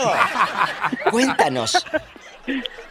Oye, no, no, a mí me, me, este, no iba a llamar, pero pues el, el este cuate que llamó ahorita anteriormente, que, Te que si él puede le da un, un, un, este, un, un zape al, al niño. ¿Tú crees? Pues ojalá no se encuentre un papá, un papá bravo, porque pues para educarlos, el que le llena la boca a los hijos, pues es uno mismo, ¿ve? A mí, yo a lo que les digo es a los papás, con los que he hecho broncas con los papás de que sus hijos son muy traviesos, ¿ve? Pero al papá No al niño, a mis hijas, alguien me la toca, no se la acaba, las narices se le van a ir al cerebro. No, hombre, queda como la de los dientes que te conté.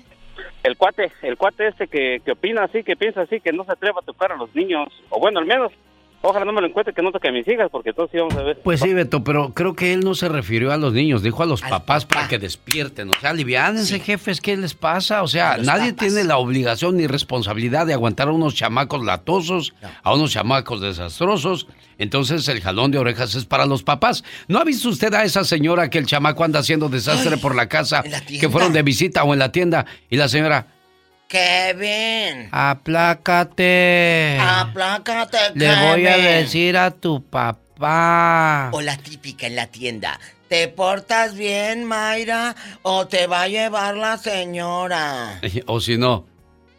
Ay, no sé qué hacer con este chamaco. Ya no lo aguanto, pues si no lo aguanta usted, ¿por qué lo tengo que aguantar yo? Edson está en Chicago. Hola, Edson. Edson. Bueno, buenos días, buenos días, genio. Buenos días, Edson. Buenos días. Ah, ahorita vas a ver lo que te voy a hacer. ¿Qué le va a hacer, Diva? No me trajo. Ah, ándale, ándale, Oye, la. Leona, ya dijo la. Ya lo conoce.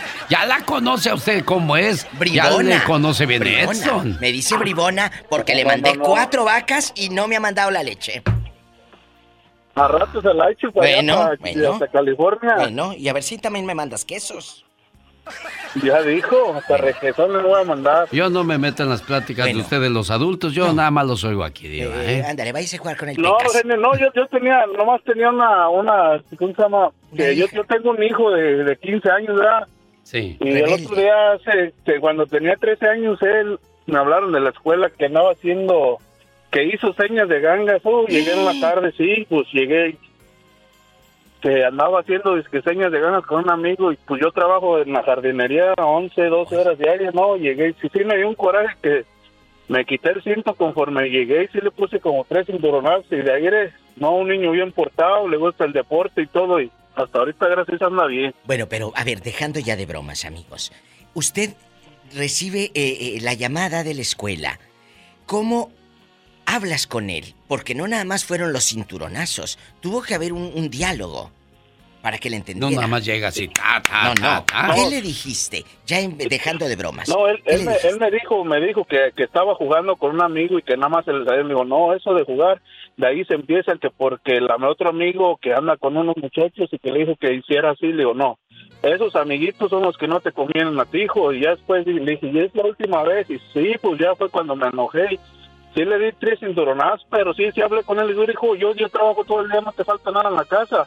Le digo, tu único trabajo es que saques buenas calificaciones y, y, y te portes bien, le digo, porque de ahí para allá, pues, poco, mucho, le digo, no, te- y no, desde ahí sí, gracias a Dios, anda muy bien el muchacho. Qué bueno, Edson, me da mucho gusto. Y es cierto, ¿eh? y eso que dijo Edson, yo también lo digo. Y lo repito muy a menudo. Mi trabajo es traer la comida, su trabajo es traer buenas, Buenas calificaciones. calificaciones. Tenemos llamada por la... Tenemos por la 3017. Ustedes no saben lo que se parten el lomo sus padres, Uy. muchachos. En el sol, los que andan en las, eh, en las construcciones, en el campo, para que ustedes tengan un plato en la mesa. Valórenlo. Cuando te toca mantener un hogar, te das cuenta de lo que le debes a tus padres. Hola, Blanca de Las Vegas. Hola, buenos días. Buenos días, Blanca. Hola, Blanca. Primer saludo a todos los que están ahí y antes que nada quiero mandarle un saludo a mi amiga Mirella. Hola, dice Mireya. que nunca puede entrar, así es que aquí está. Ahorita estuve con ella y quisimos entrar y no no pudimos. Oh, Mireya, te amo. Ya entró Blanca, Mireya, ¿eh? Yo lo único que opino es que la educación es en casa y se corrige en la calle. Se educa en la casa y se corrige en la calle. Nunca hay que educar a los niños en la calle. Es cierto. Porque te ves más mal tú como mal. padre porque no llevas el control de tus hijos este, educándolos en la calle. Yo es mi criterio, no sé si estoy mal o bien, pero Lo dijo muy bien, yo me quedé pensando. Se educa en la casa Sí, sí, sí. y se corrige en la... ¿Cómo fue? En la, en la casa vas a educar. ¿Y en la calle? y, y en la calle si se portan mal, nomás los corriges y les llamas la atención. No los vas a educar en la calle. Ah. A gritarles, Kevin, no agarres ahí. No. Es cierto lo que dice usted. Un beso blanquísima a ti y a Mireya. Échale mi Chuy en Phoenix, Arizona. Es Jesús. Por eso le dije, échale mi Chuy. Mi Chuy guapísimo. Saludos a mis amigos los huracanes del norte. Ay, que los quiero tanto. Yo también, Diva. Son buenos. Don Chuy, Don Heraclio. Así es, mi Lucas, amigo, gran amigo. Bienvenido, Jesús. No me voy a decir, ¿sabes? Bueno, enojo. muy buenos No días. no empiece, eh, Diva. estoy muy contento ¡No, Diva! de poder haber Sí. entrado. Está Bienvenido, Jesús. el zar de la radio ¡Ah, escuchándonos. Diva! Estar de la radio. ¡Oh, ¡Chuy! Siempre. Sí, de- aunque no lo crean No, ya no demás. quiero que me digan así, ¿eh? Eh, luego todos el quieren zar de sacar reflexiones ahora. Todos quieren sacar reflexiones, bola de copiones. Oye, y Sí. cuéntanos, eh, ¿tienes un niño malo o tú eres el niño malo? No, pero tengo mi, mi, mi amigo que los invito a la casa a comer y los niños arriba de la mesa. Ay, Jesús bendito. Oh, cómo me da coraje.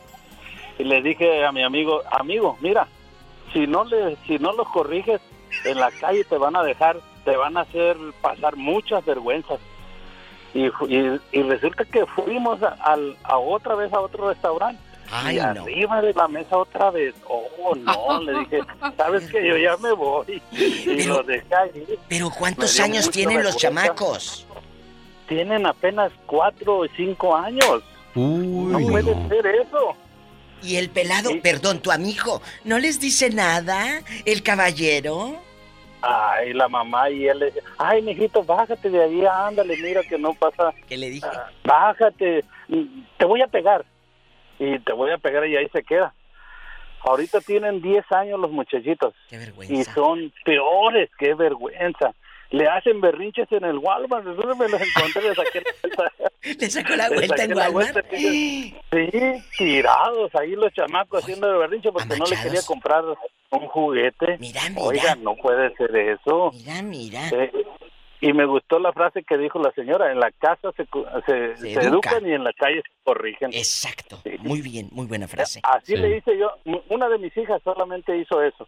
Ahí precisamente en el Walmart. No, que quiero esto. Y- Ok, mijito, está bien. Ahorita no te lo puedo comprar. Pero llegamos a la casa, ahí me la arreglé. Eh, ahí, ahí la arreglé. Y y es que sí es cierto, se mira uno más mal pegarle, gritarle, jalarle las orejas. No, y, y, y el amigo le jalaba la oreja. Y, le, ¿Y por qué me estás jalando? qué vergüenza. Oiga, qué vergüenza es eso. Sí. Sí. Eso, eso es lo, lo que pasa. ¿Cómo? Dígame. No, yo, a mí no me toca preguntar eso. Chuy querido, ahora a la distancia, que ya los niños esos están grandes, ¿siguen igual trepándose en la mesa y de berrinchudos en público? De berrinchudo sí, pero ya no se suben a la mesa.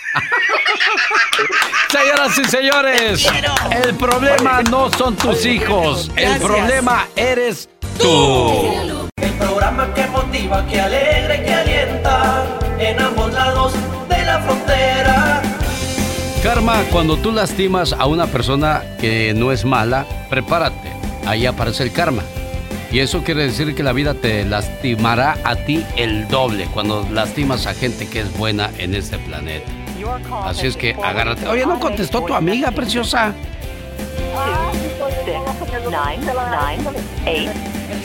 Mande. Anda trabajando ella, anda trabajando. A lo mejor no puedes contestar. Bueno, saludos en Tijuana, Baja California, México. ¿En qué colonia vives? Yo en la colonia La Gloria. Ahí voy a estar yo en el Salón Albarroja de Tijuana. Busca dónde está para que nos acompañes, niña, ¿eh? Primera, primeramente Dios, si yo me lo voy a ir a saludar. Ya, ya lo conozco, ya lo saludé en el salón de Camine cuando cantó con los bomberos. Ah, cómo no. Bueno, sábado 14 de mayo nos vemos, Tijuana. Saludos para los amigos de Los Ángeles, California. Ahí nos vemos el, el 13. Viernes 13 de mayo estaré con Alicia Villarreal. Boletos a la venta en venturalosbailongos.com para que no se lo vaya a perder por nada del mundo. ¿Lo dije correctamente? Si no, déjeme. Sí, venturalosbailongos.com. Ya nos vamos, señoras y señores. Si el Todopoderoso no dispone de otra cosa, mañana, mañana viernes, 3 de la mañana hora del Pacífico, en esta, su emisora favorita o en alexelgeniolucas.com. Y acuérdate, mereces a alguien que te quiera de verdad, no a ratitos, no a veces, sino siempre.